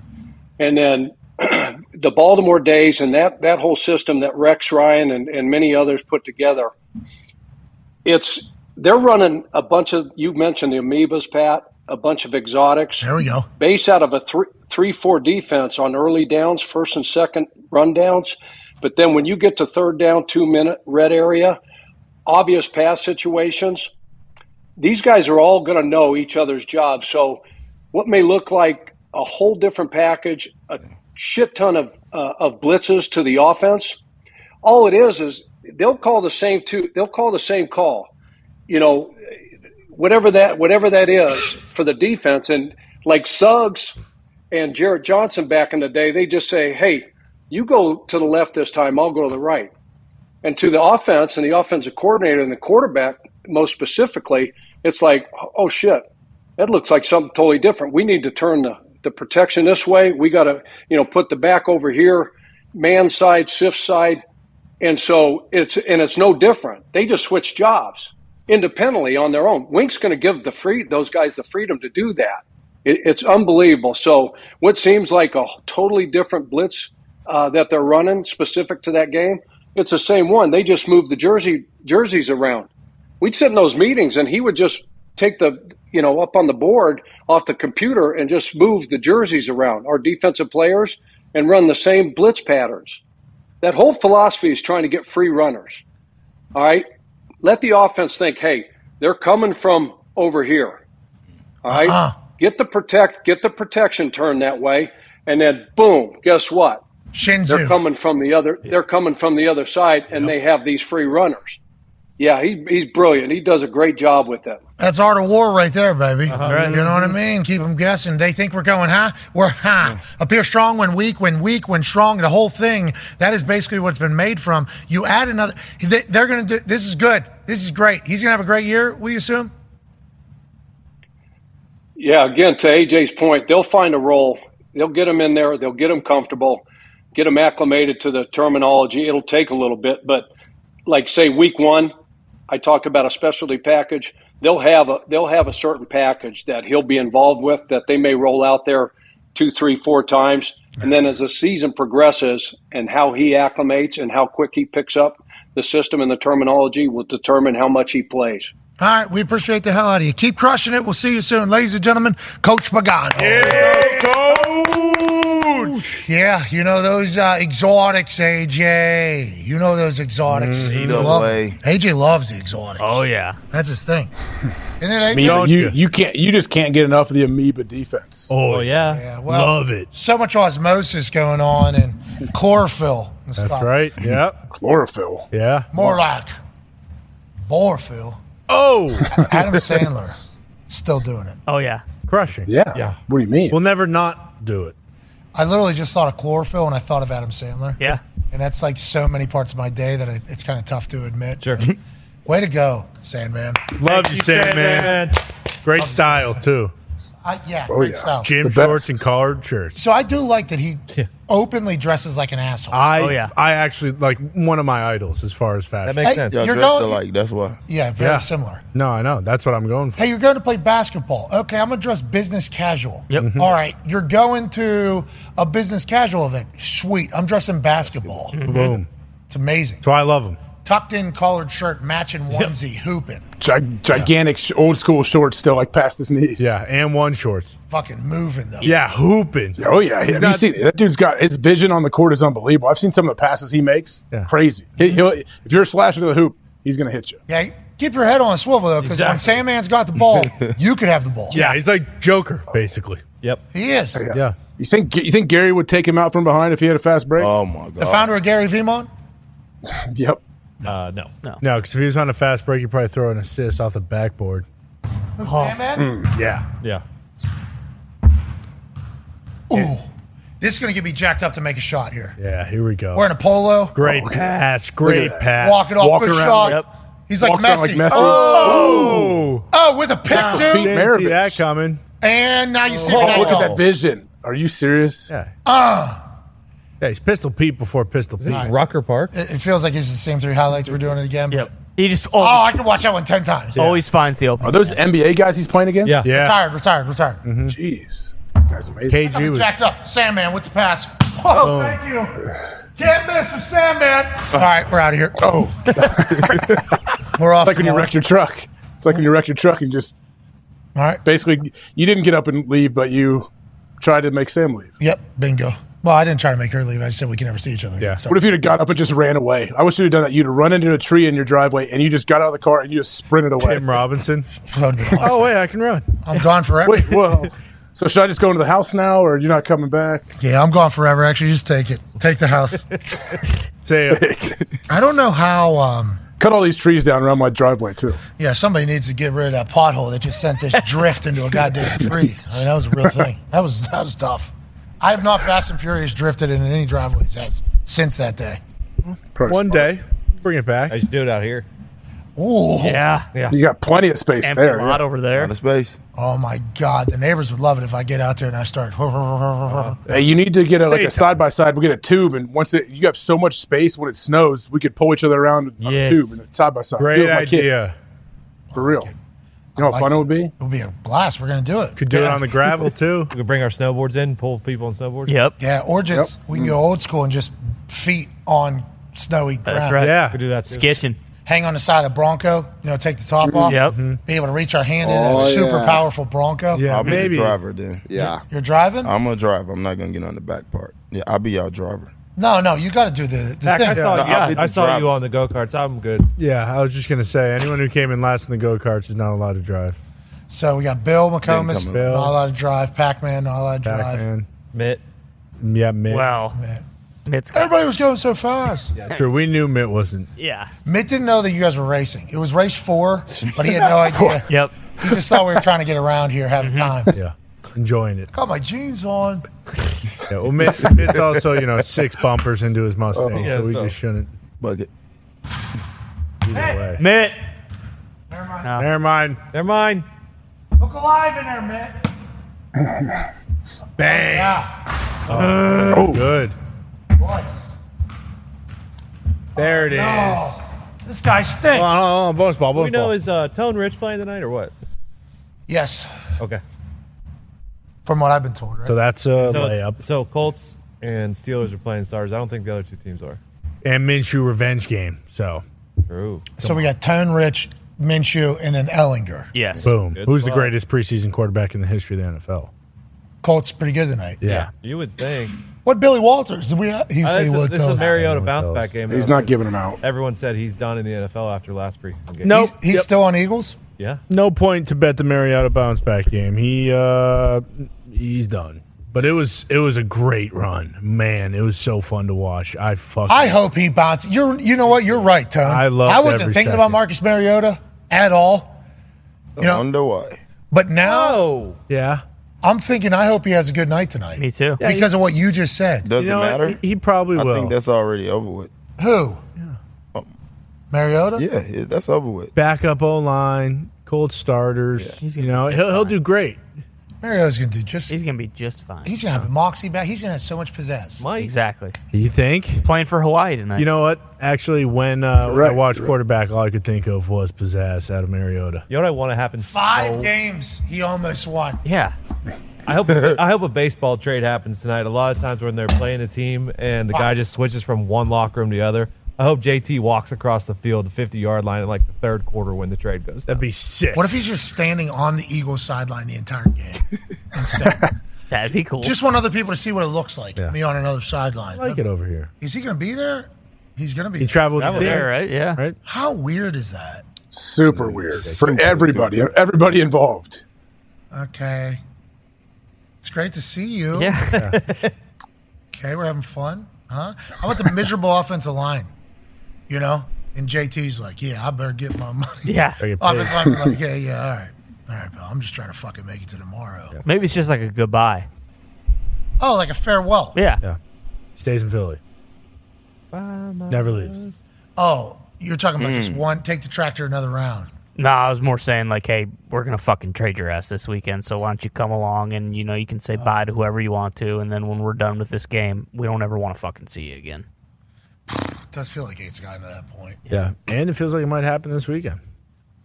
Before Tuesday. If it's gonna happen, it's gonna happen. Before Tuesday, right? Yeah. Yeah, if they like one of those offers. Oh, fuck, too strong. This guy's too big arms. Two more over here. Two more. You gotta figure out how to do that. You know. Mm-hmm.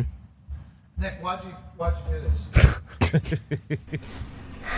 Nick, why'd you give me? Nick. Nick, you back there? Sorry, I was trying to be a nice guy. It was a very nice It's a gift. gift. Does it open up? Is it like a box? Money? It's money. Oh, money. yeah, it's Money. I know. I'm saying, but does the top open up? Why would the Top of what? top. It's all money. Oh, my bad. It's real money, guys. I'll go Thank with the you. joke. Whoa, Wait. jeez. Someone woke up on the wrong I was side of gonna the say. bed this morning. Hey, Christ. sorry, AJ. Boo. That's a Yeah, good saying. That's a good saying. Chicken a little too moist today? Oh, Dry enough? Oh, That was that was the one. yeah. Oh, son of a biscuit. ooh. All right, that's the show. I guess. Bill? Where's BTK Bill? Let's get him out here and get some of these Bill. like some of these balls. All right, big Oh, thanks to. Mitch Morse, Billy Walters, Chuck Pagano, Ryan. We know it's Halloween costume for sure. We're With that off. team, we're good. We are off tomorrow. We do not know where Billy will be, so keep your fucking eyes out. Yeah, peeled. exactly. Keep alert. Uh-huh. All right, we're off tomorrow. We're back on Monday. A lot of football to watch over the next few days, and then we have a lot of days with no football. That's right. And then we have actual football. Let's go. Let's enjoy it all. Let's let's baptize and immerse ourselves with college football being back. Hell Let's go. on. There's a Heisman winner playing this week. Yep. There's a game happening in Ireland Yep. this weekend. Let's enjoy it all. Tonight in Philadelphia, the Colts are playing their starters. In Atlanta, the Steelers are playing their starters. Mm-hmm. Let's assume that that's where we should be betting on. But with that being said, we're not Billy Walters. No, we're not. Correct. He probably doesn't bet the preseason for football. I- If I had to guess. Well, it's in the book. If he if he finds his value, it's in the book though. Yeah, you got to check. Mm-hmm. Where is that? It's in the book. Over under 25. I, I loved it. I loved it. He said when he went in, I'm gonna make sure they know that you got to read this Man's a fucking fucking book. salesman. Yeah, it's the Dr. Phil School of Book Sales. Yeah. Mm-hmm. You know what I mean? But I appreciate everyone was natural. Yeah. Yeah. You know, there was one I think that was kind of misplaced. But once we started hearing that this was going to be a repetitive thing throughout the interview, Yeah. We obviously are assholes and could immediately say, all right, now we're going to start counting. Well, he All right. used them well. Let's see how it did. What's that? He used them well, though. Yeah. Well, it's because it's Billy. In the well, book. in No. the book. Well, the bottom line is Yeah. you got to read. The I mean, I would have been pissed if I'd have read that thing and something he said in there. I'd be like, well, I thought that was fucking in the book, and it's not. We are going to have to go back and check every answer he gave that he said was in the book. Is it actually in the book? Right. gonna have to. Gonna have to read it too. Yeah, if we want to be good sports. Genuinely want to read that book Yeah. for this football season. I think now is a good time to read that book. Yeah, we got we got ten days. He said even the advanced gamblers, there's a little bit there, and the amateurs here, mm-hmm. there's a little bit of that. Which one are you reading? You're going right to the advanced? No, no, I'm gonna read the whole fucking thing. Electric? Acosta. That was a good, you were good, you had a good day today. He did. Yeah, what? Oh, now I get the joke. You Okay. just now getting it, AJ? AJ, I don't, had no idea what he was talking about. I didn't know who he was referencing. Anything. I didn't know anything. Okay. don't, don't embarrass the Killer, killer joke tone. It was. Yeah. He's AJ. It was. No, I got it now. I get it. I understand why you made the joke. I didn't understand before. Yeah, we had a full moment too. I mean, mm-hmm. A moment though. It's taking you now two hours. Right. Yeah, it has. I didn't know. So the guy's name was Acosta, Acosta. Well, his name's Acosta. I didn't, I I didn't watch the game. Acosta. Sorry, I saw the highlights. there were a lot of them. Messi wins. Looked, looked like the place was buzzing. It was. Messi went into Ohio and said, "I'm the captain now." Yep. So Fuck Ohio. that's crazy. You know what I mean? I mean, he doesn't.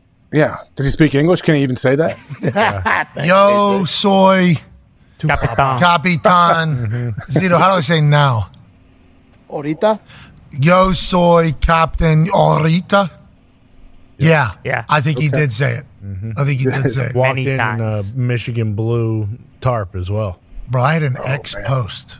I had an ex post ready that was like spelled out about Messi being able to battle the world's greatest. And then he steps foot in Ohio and everything changes. Different story. That's the, that's the that's the special ingredient of America. Yep. You know, like things like Ohio just being a thing. Yeah. Messi can win everywhere, but you battle Ohio one time, lost. Can't win there. I was ready for it. I was so excited to put over Ohio. Oh my god! And then Messi was like, "What was that? Oh fuck me, huh? nah, I don't think so. Nah." And then some 17 year old puts it away. Yep. At the end, he's gonna be good for our team. Hell yeah. He's gonna be on the World Cup team soon, right? I assume he should be on our team last year. What are we doing? Yeah, it he might be should on the next one. soon. He's tall. He's Big. skillful too. Like when you watch yeah. him play, he can move. man. old. He's a good boy. Grew up in the Inter Miami club. That's what all the European people oh. do. Mm-hmm. So it's like we're, we're we got a guy. I think we got a couple guys. Prolific scoring over there in Italy, saving their league. Crushing. Messi's the we got the best of all time. Reyna.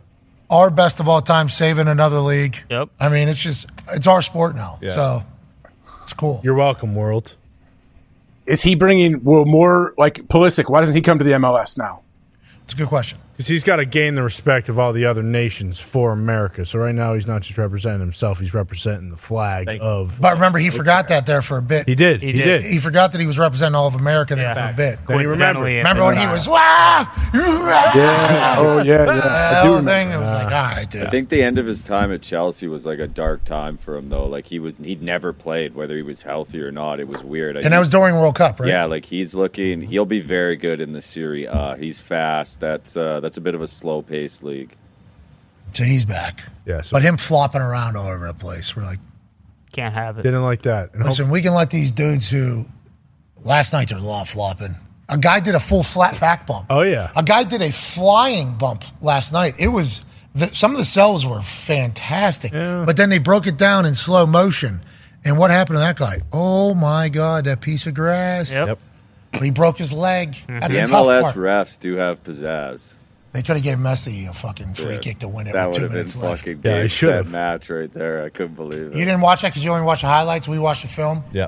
Two minutes left in the game.